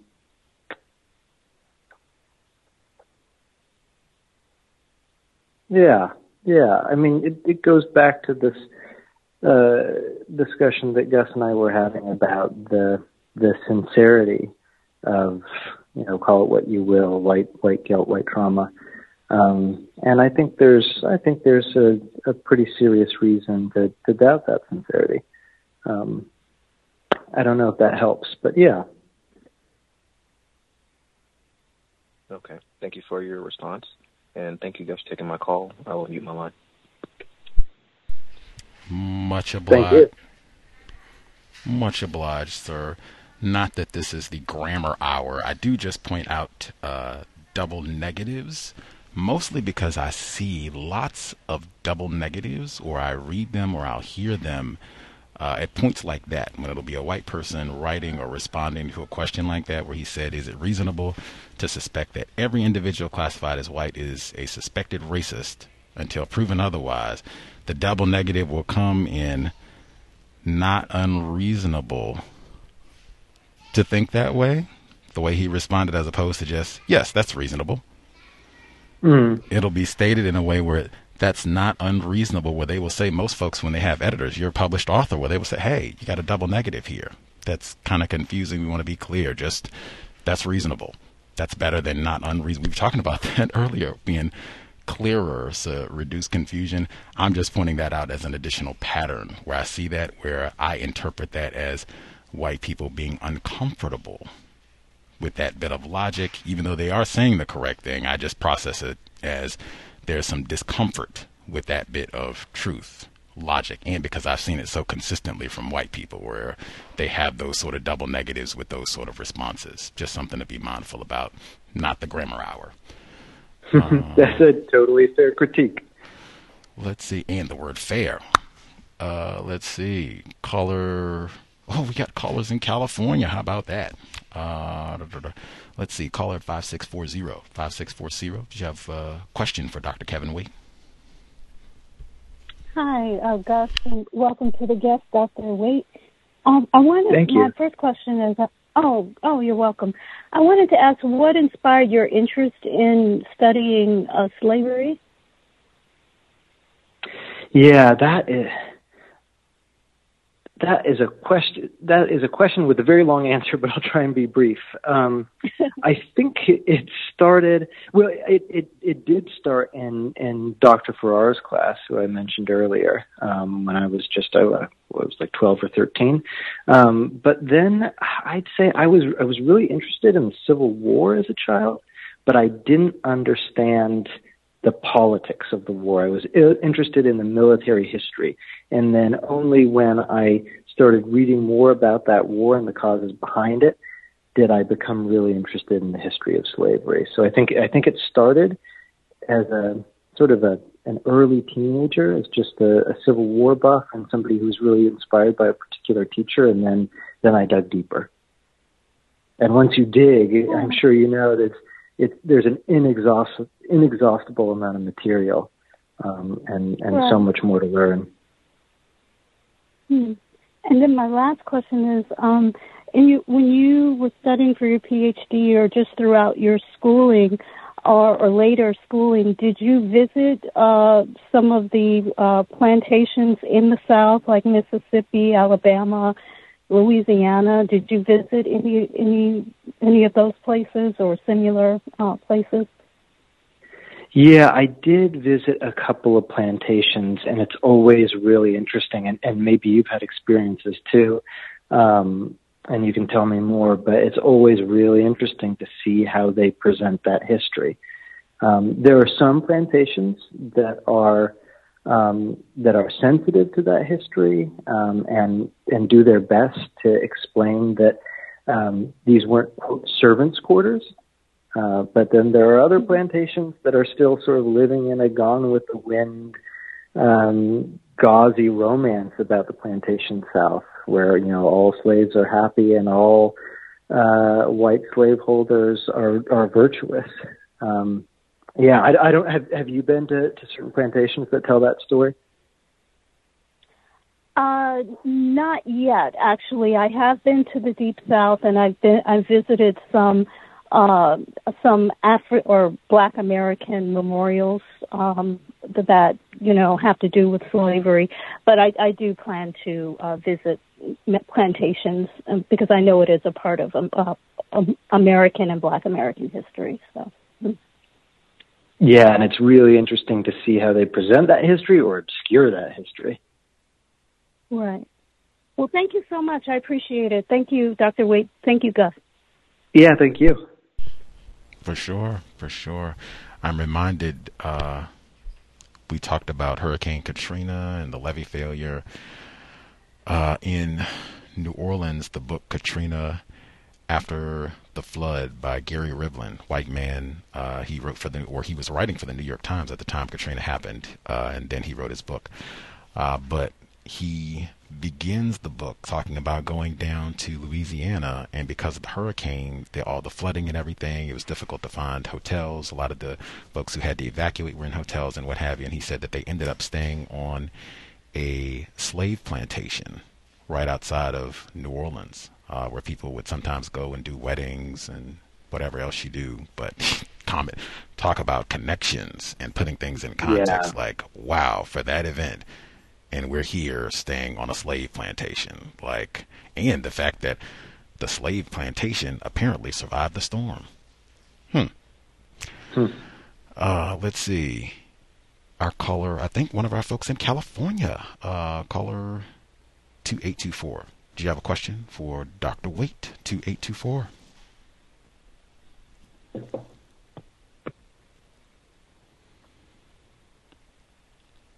see, B in Santa Rosa. Are you there? Did you have a question? B in Santa Rosa. Oh, hello. Can I be heard? Yes, we can hear you. Hi. Um, good evening. Um, I have a question, and it's um, why is it so hard white people to uh, produce reparations? I mean, they can do they can go to the moon, they can create nuclear bombs, they can play with molecules, but it seems like the only thing they can't do is produce justice and uh, giving reparations. Why is that? Why do you think that is? Well, my short and my, I mean, first off, that's a really good question. And my short and my sort of cop out answer is I don't have an answer.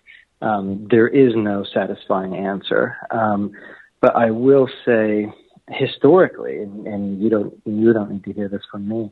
Um, uh, that that's always been a problem, right? Any any suggestion that white Americans and O is not a good word. Uh, any suggestion that white Americans should sort of enlarge the pool of of citizens or enlarge the pool of eligible voters or enlarge the pool of people who have access to certain opportunities has always met with resistance and sometimes really violent resistance.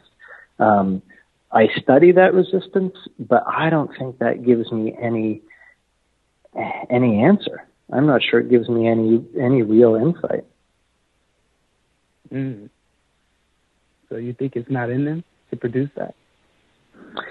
I would say it's not consistent with American history, but I don't want to be so defeatist to suggest that it's it's never going to happen, but just that there's a long record of it not happening, uh, and that doesn't make me particularly optimistic. Thank you. Thank you. Much obliged to be in Santa Rosa. Uh, make sure we didn't miss anybody. Uh, the number again is 720 716 7300. The code 564 943 pound. Press star six one if you have a question for Dr. Waite. It's almost 10 o'clock for him, so he won't be with us too much longer. Get your hand up. Do not wait till the last minute. Uh, if you have a question, uh, something you would like him to clarify, what have you, or something's just been sitting in your mind for the time that you've been listening to the cows uh, this afternoon, I guess, for folks who are listening in the States. Um, we've been talking about California uh, and whether or not they'll be open for reparations. I guess I would encourage folks to kind of keep an open mind. Like California is regarded as being like super liberal, super progressive, not you know Florida, Ron DeSantis land, and Alabama and Texas and some of these other places. Like if there's any place they got uh, cannabis is legal in California and has been for a few years now. If any place if you think has a chance for reparations, at least at a local level, I would think this would be it. If they can't do it in California, like, whew. and again, they just tried to recall the governor, rescinded affirmative action in California. I think only eight states out of 50 have rescinded affirmative action, so there's your optimism, I reckon. Uh, do, we talked about California, I guess where you are in the UK, they have been talking about reparations there as well. Uh, you were talking about decolonizing the curriculum. Uh, folks in the Caribbean and what have you have been having the same discussion. Do you see any evidence that white people in England are serious and a substantial number of them? Like, yes, we should have some sort of reparations. We we owe something to Jamaica and, and some of the other black people that we've mauled over the years in the colonies. Mm, yeah, I mean, from what I understand of the of the conversation so far, it looks. I'd, I'd say. Sorry, Gus, can you hear me? Yes, yes, sir. Okay, I my line just went sort of quiet for a little while. Um, so I would say that the conversation in the UK sort of feels like it's at the same place uh, that it is in California. I mean, there's there's serious discussion of reparations, but whether serious discussion will translate into into action and into sort of real restitution, you color me a little bit skeptical. Um, I mean, you you probably know this, Gus, but um, upon the emancipation of Great Britain's enslaved people in the mid 1830s. It was the it was the slaveholders that got compensation. They were paid um, when the people they defined as property were freed. And it was an, I, I don't have to figure at my fingertips, but it was an, an enormous amount of money. I think they called that uh, fair compensation, using that word deliberately this time, but I think that was widespread. I think uh, the French got compensated for Haiti, and even the white yep. plantation owners here got some form of, of restitution, like uh, commitment to white yeah. supremacy racism. What can you say? I was even going to say that when the, the caller dialed in before and was asking about uh, do white people not just don't have the ability to enact to produce reparations, I was going to say it should be added for black people because they've shown that they can do reparations. They've done it for other white people. They've done it for other mm-hmm. non-white people, just not black people. Mm. Uh, at least Evansville was even for that one. I said, man, uh, reparations. How about any black person with any connections to Evanston, Illinois at any time, you can go to Northwestern for free. That would be reparations, like mm. books, room and board, get a PhD, get five of them, whatever. like, talk about changing your life. Like, hey, I got reparations. Now I'm a doctor in social sciences at Northwestern and am doing great things. I'm traveling the world teaching, and me and Dr. Waite are doing a conference on racism in the States. Hmm. Uh, it'll be in France next. I mean, that is. That sounds like more corrective activity, but that's not what they did in Evanston, I don't think. No, it's no, it's not. Uh, let's see. Uh, did we miss any of the folks? Making sure on the switchboard. Anybody, other other folks have a question they want to make sure they got in with Dr. Waite.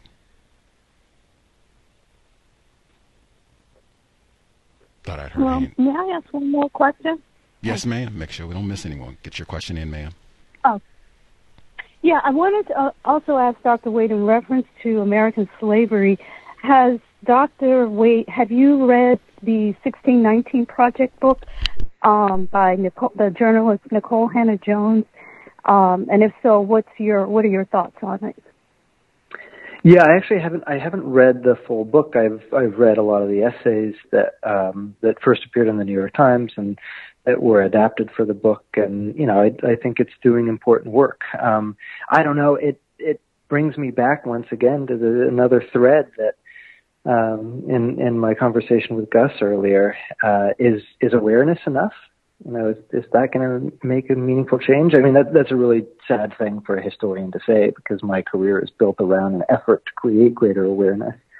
Um, but I, I don't know. I don't know. It, it really remains to be seen what the broader impact of the 1619 project will be, aside from just the political firestorm that it's kicked up.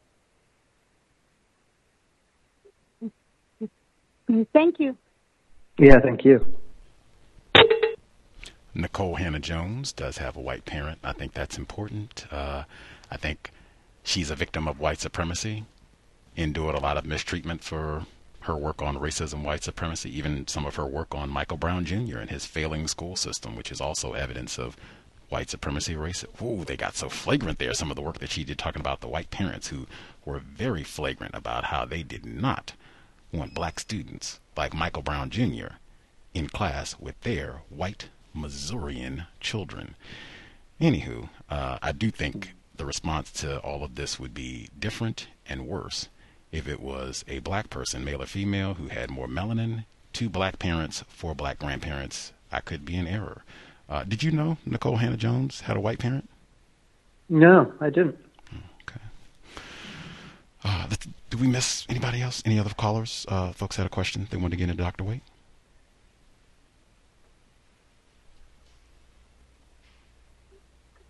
think we got everybody. We got everybody. Spectacular. Make sure I did not any of my other UK questions. The task force in California, they because they have so much time, uh, it looks like they can get lots of resources and, and what have you. They're allowing community members to speak. Um, they said that it may, I guess everything is on the table. We heard from Lisa Holder. It could be a cash payment. Uh, it could be redistribution of land. They did some of that uh, earlier with one of the beaches, uh, beaches, sorry, uh, in California that was returned to a black family. Uh, they said it could it could look lots of of different ways.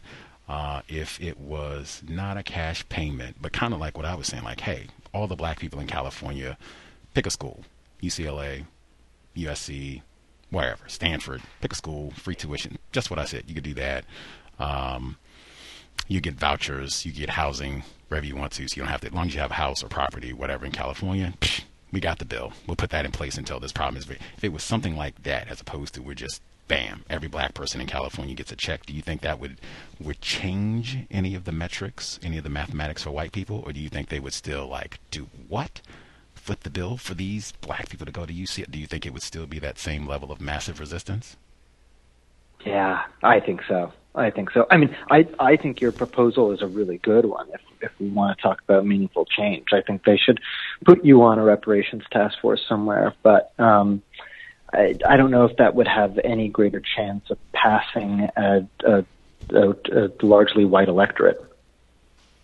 Hmm. I'm a big one for the school one. I've heard a few different ways of doing reparations beyond just like a cash payment or stimulus. I'd heard something like that, like the stimulus checks that they did, like doing something like that just for black people for, I don't know. I don't know what it would be, but something like that. If they didn't do cash and they did a school program or something like that, I could say like, oh yeah, but like undergirding all of this is they just recalled the governor. They rescinded affirmative action. We're celebrating the anniversary of January 6th. President Trump might run again in 2024. None of this would give me reason to think, a, just like the question that I asked, a significant number, not one or three, but a significant number of white people. Yes, we're sorry about how we've treated the Negro. Let's do the repairs. I just cannot imagine that in any universe. If they were going to do that, then they should just say, hey, we'll just stop practicing racism. I don't see any evidence of that at all. uh, we got all of our folks in. I think we touched all the bases. Uh, are you doing a book? Is that what you're supposed to be working on, Biddy Mason? Before we get you out of here, are you doing a project? Or is that the next book? Biddy? Yeah, yeah, that's that's the next one. Okay, we'll uh, we'll keep an eye out for that one. I will read because I didn't know anything about her until like a few weeks ago. So more information on her uh, amazing land, the real estate mogul of. Uh, that 19th century California? Like, my goodness, yes, I would like to get more details. So we'll be on the lookout for that one. Be in Santa Rosa. Did uh, Did you have a question for Dr. Waite?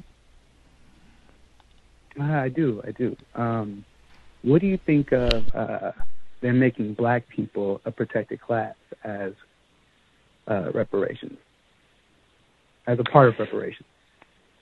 Yeah, can can you say more about? Because I've heard that floated, but I don't know what that that would look like. Can oh, can no. you tell me a little bit more? Uh, protected class, like the Indians, like how the Indians, you know, in order for for uh for like an Indian to be arrested, um, they have to send, I think, like a federal agent. They just can't be harassed by local law enforcement. You have to have like a warrant to to even, you know, stop them and, and, and mess with them. Hmm. Yeah, I, I haven't thought that much about that possibility. I I'm convinced so far that that Gus's proposal about free um, and easily accessible education might be the best way forward, but I'm I'm very open to persuasion. Mm. So uh, keeping race soldiers off our backs won't help. You don't think that that won't do? Sorry, I, I I just missed that last part of the question. Mind saying that again? Like racist police officers, because not all police are uh, are racist, but you don't think that'll help us?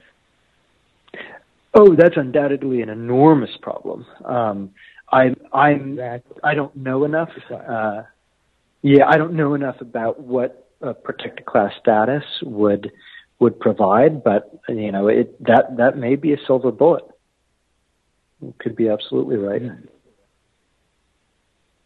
Okay, thank you. Yeah, thank you.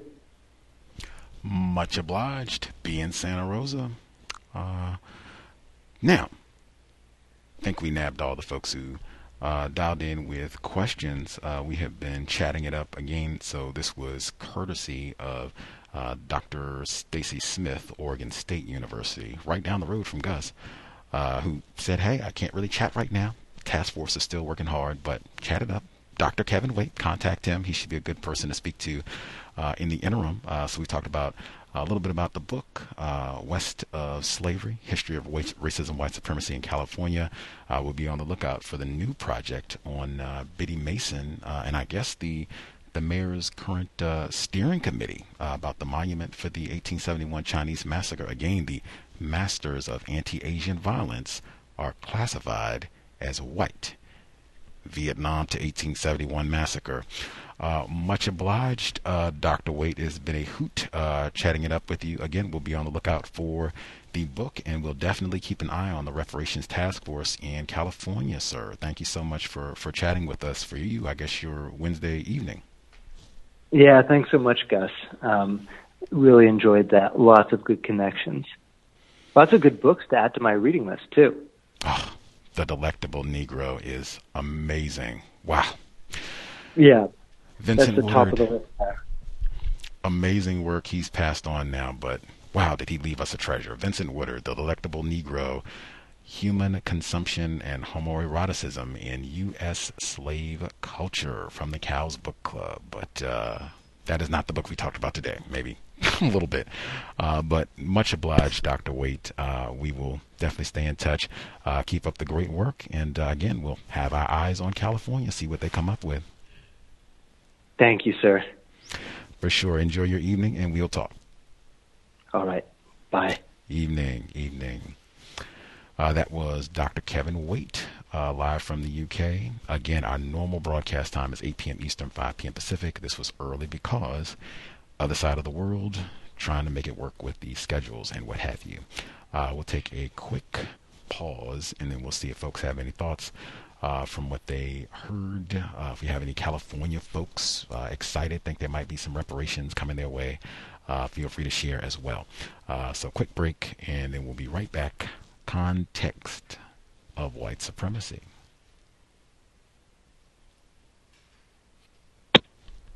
And from the late 1960s, after the death of Martin Luther King and the riots and the upheavals and all like this, and black people with their fists in the air and all like that, and trying to stumble and fumble and find their way and get focus, the white supremacists made a blueprint and put it in action, and that is I'm gonna have these people so confused they don't even know what they started out to do. And by the late 1970s, they had just about completed it, and we've been on that ever since. And you mentioned something very important. They are more comfortable than ever. But see, it's like making gorillas comfortable in a cage, or monkeys, or pandas. You still got them in a cage. And from the late 1960s, after the death of Martin Luther King and the riots and the upheavals and all like this, and black people with their fists in the air and all like that, and trying to stumble and fumble and find their way and get focus, the white supremacists made a blueprint and put it in action, and that is, I'm gonna have these people so confused they don't even know what they started out to do. And by the late 1970s, they had just about completed it and we've been on that ever since. And you mentioned something very important. They are more comfortable than ever. But see, it's like making gorillas comfortable in a cage, or monkeys, or pandas. You still got them in a cage, but they're comfortable. See, so give him some bling bling. It's like giving an animal a brand new car and training the animal to ride up and down the street in it. And then you stand back and point at the animal. Like one white man said in the late 1950s. He said he doesn't care what kind of car a Negro has. He said he's still a nigger. And when he rides by in a shiny car, to him, it's just a monkey in a car. White people built a car, put an animal, a brand new car, and training the animal to ride up and down the street in it. And then you stand back and point at the animal. Like one white man said in the late 1950s. He said he doesn't care what kind of car a Negro has. He said he's still a nigger. And when he rides by in a shiny car, to him, it's just a monkey in a car. White people built the car, put a monkey in it, trained the monkey to drive the car, so now you're looking at a monkey in a car. See, but black people don't see themselves that way. But this is how the white supremacists see us, and they are the ones who run our business. And we have to know that. That when they look at us, that's what they see. That that's what they see. That that's what they see. And at a subliminal level, what they see begins to spill over into our brains so that we at a subliminal level see each other that way. And indirectly see ourselves that way. Context of white supremacy. White guests only. Cannot emphasize that enough. It's been that way for two years. Probably should have been that way way longer. Uh, and just for the reason that I, right there, today when I read, we had the audio clip. We started off Lisa Holder, victim of white supremacy, black female. Victims guaranteed qualified. She can have whatever ju- uh, view about racism that she wants. She's a member of the Equal Justice Society, very credentialed, all kinds of awards, degrees, credentials. She's probably way more, light years more intelligent than Gus T. Renegade. All of that said, white people are not victims of racism. I read uh, Dr. Waite, her comment, uh, which she was quoted in the LA Times, and saying that white people experience trauma because of the levels of anti blackness. That's not true. I could be in error. I'm saying unequivocally that's not true. That's the same uh, nonsense illogic as saying that white people are also victims of racism. Tim Wise and some of these other folks say that nonsense. All of that is leading you astray, deliberately so. Victims, that's why I asked that question and have for years about white people being greatly pained. Non white people, we are trained. Sometimes we are ordered, directed to write and say things like that, and some of us are just outright confused. Sometimes we get rewarded, get an extra loaf of cornbread. If you say that, write it, act like you really believe it, we give you two pieces of cornbread. End of the day, none of it is accurate, none of it's true. And the cows, I don't think it is the best investment of time and energy to argue with other victims of racism, especially about reparations and all that, when you can speak to individuals classified as white and use logic when you speak with them. Shh, I think that's how you get better. And even the use of words, which I heard today. Caller came. What did you mean, the shadow of January 6th? Because that's in the word guide, that shadow.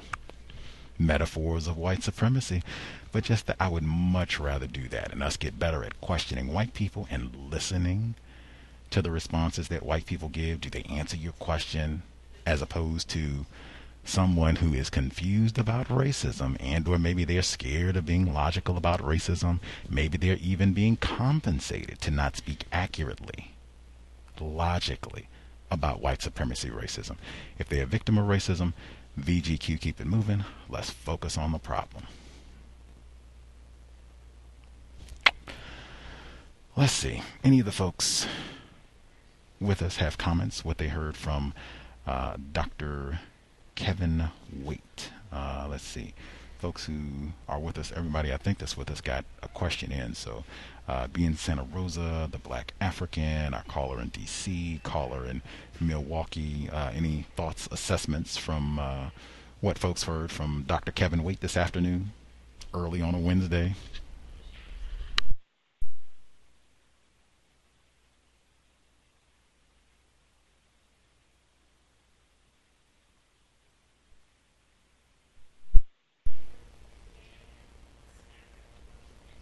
Might be still thinking about it, take your time and process. I'll uh, check back over my notes here to see. Uh, guys, sorry, can can I share something? The Black African, yes, sir.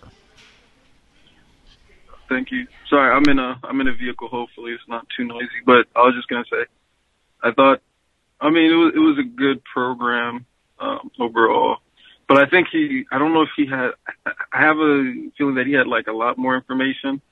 Like I feel like, I mean, I know, you know, white people are not going to share all the information, but I've, it was as if he had a lot more information. I think he's, he's one of the guests that use the least amount of words or like white guests, because usually it's like buckets and buckets of words. And then you catch something here and there, but he used like the least amount of words um, that I've heard on the cause in a while from a white person. Yeah, thank you. I think that is true. Uh, he was not as um, didn't do as much of the pussyfooting uh, there was definitely some, but yes, in terms of word count, I think he, he was much more efficient uh, in answering questions, and he certainly did not have, in terms of duration, he wasn't talking uh, for as long with most of his uh, responses. And uh, very, I mean, well, he didn't know about Delectable Negro, but other than that one, um, he seemed very knowledgeable. All the, you know, reference points and, and other instances and things that we were referencing, even the, the gladiator prison incident, prison incident, he seemed like he was knowledgeable about that. So, not ignorant uh, about racism, white supremacy. I'm sure he had lots of other details uh, that he could have shared, and globally too. Once you can travel and be teaching globally, like, oh yeah, you're going to have access to all kinds of um, details about how this plantation works. Uh, let's see. Any other folks? Observations, thoughts? Yeah, can I be heard? Let's see. Uh, be in Santa Rosa. Yes, sir.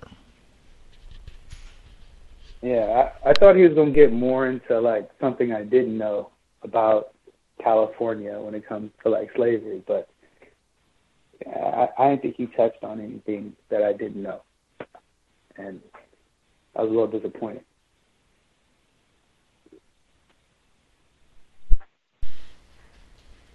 I don't know what details uh, he'll have in the Biddy Mason project. I know the West, West of Slavery, that one has uh, details on the abuse of Chinese people and the slave sympathies that a lot of the white people in California had. I, we read a little bit about the violent activities that they had, mob activity in Los Angeles specifically.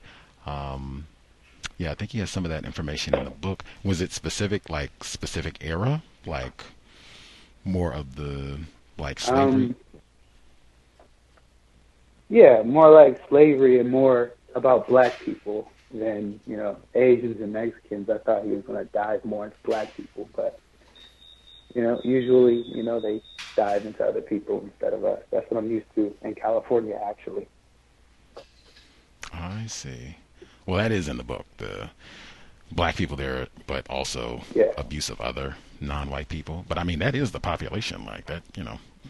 I don't know how you would be able to talk about California with with leaving. I mean, all of that is racism, white supremacy too, right? You're just saying that you wanted to hear more of a focus on the black portion of all that, right?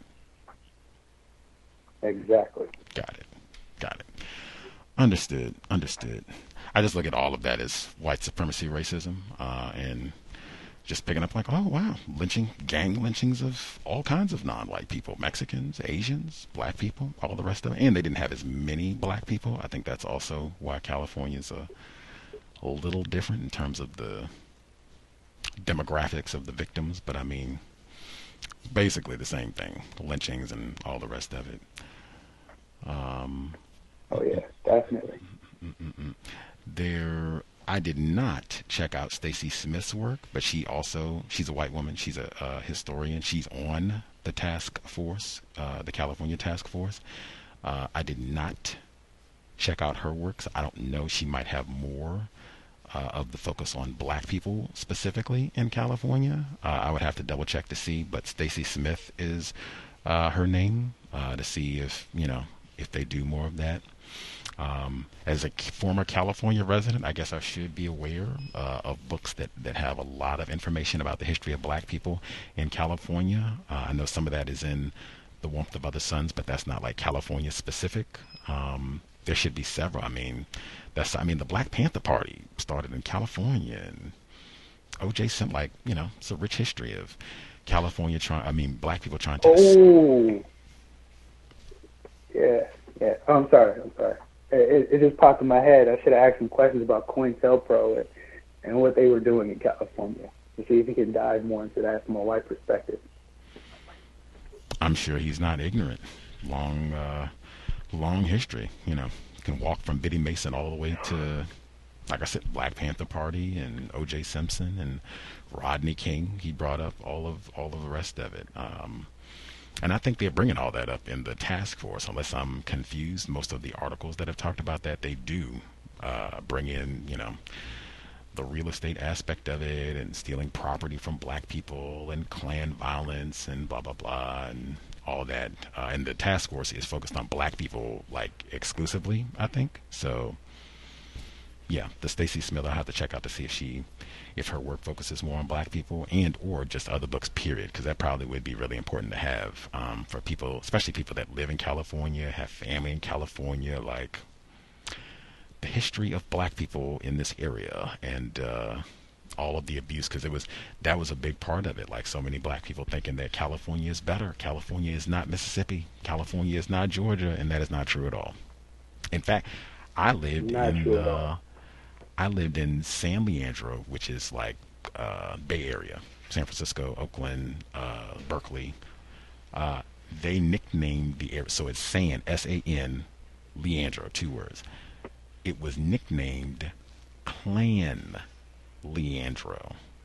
And just for geography, San Leandro is like you can walk from San Leandro to Oakland, like literally. It's uh, I mean, it's indistinguishable at times when you've crossed the boundary. It's that close. So I mean, the Black Panther Party is right there. That's where they're founded at. Klan Leandro. You can walk from Oakland over into the Klan area where there not lots of white people.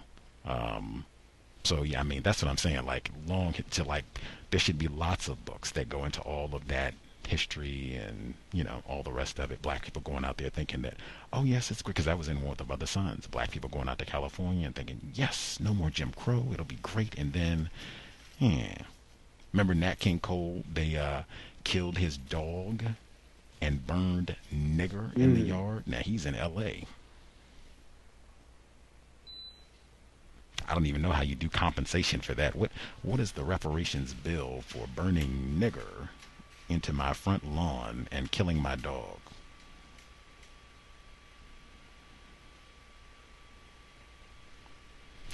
Folks can ponder on that one. Tally a bill if you have time. Nat King Cole was rich, so I mean, whatever that means, rich. At least he had a few nickels. Uh, any other thoughts folks wanted to uh, get? If you find any books, history of black people specifically being abused in California, let us know because I can't. That's all the books that we've read. I can't really think of anything that's like a good history of uh, black people in California. And like LA alone, I'm sure they have to have books on the history of black people in LA. Like, man, Oh yeah, man. It's it's really refined out here, especially in Santa Rosa. Yep, yep, yep, yep. I was even thinking, uh, I guess the movie Fruitvale Station is a part of that as well. Oscar Grant and all the rest of it. Very, uh, I was going to say rich, but that's probably not the correct word. Uh, tragic history, uh, the experience of Negro abuse in the state of California. Uh, uh, uh. Any other commentary folks wanted to make sure they got in?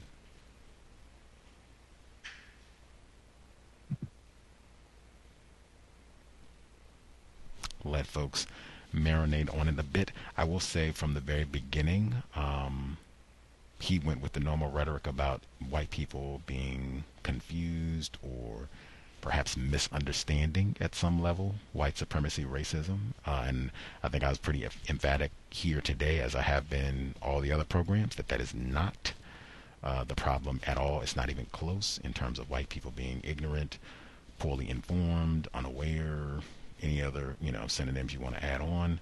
I think he would have continued with that if he had been talking to other non-white people uh, because most victims we will normally go right down with that. Yep black people are the experts on racism and white people are just dumb and ignorant about all this. And yeah i mean it would have been a, i think it would have been a very different conversation if we continue with that from the beginning that white people are ignorant and this is all just they don't have the information. And that's not what it is at all. Uh, and i would even point out as well that portion where he said orgy because he put some thought he put some choice in his word selection. And orgy was the word that he came up with. He has a this is a white man with a doctorate. I don't think he's ignorant about racism and teaching in the uk he's probably very well informed uh, I'm sure he picked that word because he knows he's not ignorant about racism and he's not ignorant about the word orgy and the sexual connotation with that word. So that was one I think important. White people are not ignorant about racism, and uh, I think they are very aware uh, of the sexual violence that is a mandatory aspect of white supremacy racism. Sexual violence that is often targeting black males. Uh, let's see. Anything else? Notes I want to get out.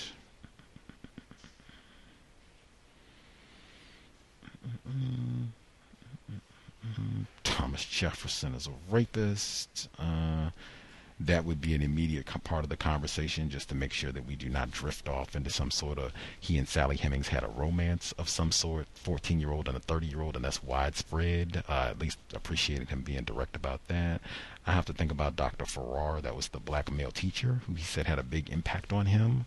Um, at least hearing his, I have to think, yeah, I have to think on that one.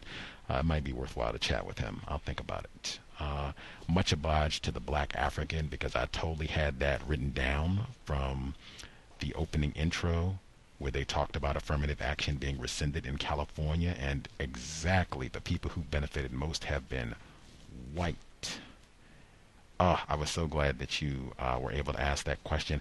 That's one where I suspect he does know the people who benefited most have been white. Uh, but he said he was not not aware on that one. Uh, let's see. Anything else? Make sure I get in.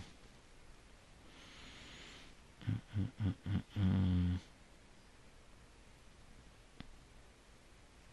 Oh, that was the one. I did forget. I did want to ask him if he's faced any mistreatment from his white colleagues or anyone for this work in talking about racism, but forgot that one. He's in the UK, so it might be a little different. Um, just that's not his native soil, so to speak. They could just say, you know, he's wacky American, whatever. But uh, yeah, I'll have to marinate a little bit some of the responses and what have you. Uh, see if anything else comes to mind. But the laughter, white people being ignorant, and orgy, orgy, particularly the book we're going back to tomorrow with Lucky, orgy. Orgy, racism, white supremacy, an orgy of, but that's how he phrased it, orgy of violence. Much of the mistreatment of black people is sexualized. White people even getting some sort of sexual gratification from mistreating black people, even if the abuse is not sexual directly in and of itself. Keep that in mind as we ride into Alice Sebold's Lucky for Tomorrow. Super freaking, especially where we left off at her snorting heroin. She didn't even specify what she was snorting. She just said snorting and drinking underage and fornicating with a white man. That'll be tomorrow normal time, 8 p.m. Eastern, 5 p.m. Pacific. Uh, everybody good? Nothing else they need to get in for today?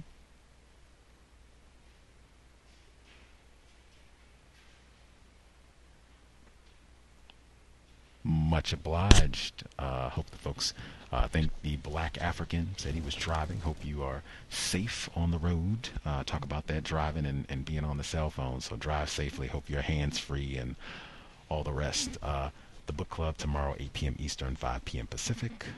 Alice Sebold Lucky, session number five. Whew. So excited. The hair fibers, we had that last week. Get to get some of that in uh, as well. And uh, just paying attention. Yeah, I'm so excited. Uh, we'll get more into the identification uh, and the role of the white attorneys, uh, judicial system, uh, that they all work together with this white woman to steal 16 years from Mr. Well, at minimum 16 years, because then he got out and he's a registered sex offender and convicted felon. So, yeah. Looking forward to reading Lucky tomorrow. Alice Sebold, 8 p.m. Eastern, 5 p.m. Pacific. Uh, that said, much obliged uh, for folks being irregular uh, with us today and tuning in uh, earlier in the day. Hope it was worthy of your Wednesday afternoon. Uh, all of that said, sobriety would be best uh, under conditions of white supremacy racism. Uh, we will need a full functioning brain computer to solve our problems. Uh, in addition to being sober, uh, if you are out and about, this is not a time for verbal confrontations with strangers. Uh, if you see someone being rowdy loud, hostile in public, exit. You should be thinking that this person could be armed. Uh, in fact, this person may have an entire armed entourage. If you did not leave your house ready to die and or kill, exit. Call the enforcement officials, let them handle it, leave a description, make a report, whatever, but this is no time to be taking those types of risks. If you're in a vehicle, you are sober, not on the phone, and paying attention to what's happening around you. Uh, we need all of our uh, attention uh, to be focused, safe as we can be, and to try to minimize contact with enforcement officials, badge or no. Uh, that said, Creator, we ask that you help us remain patient with other black people, victims of white supremacy. We ask that you help us remain patient with ourselves. Remind us to demonstrate the highest levels of black self respect at all times, in all places, each and every time we are in contact with another black person. It has been time replace white supremacy with justice immediately. Cow signing out. Thanks all for tuning in. Nigga, you so brainwashed. I'm a victim, brother. Problem. You're a victim. I'm a victim of 400 years of conditioning. Shut up. The man has programmed my condition. Mm-hmm. Even my conditioning has been conditioned.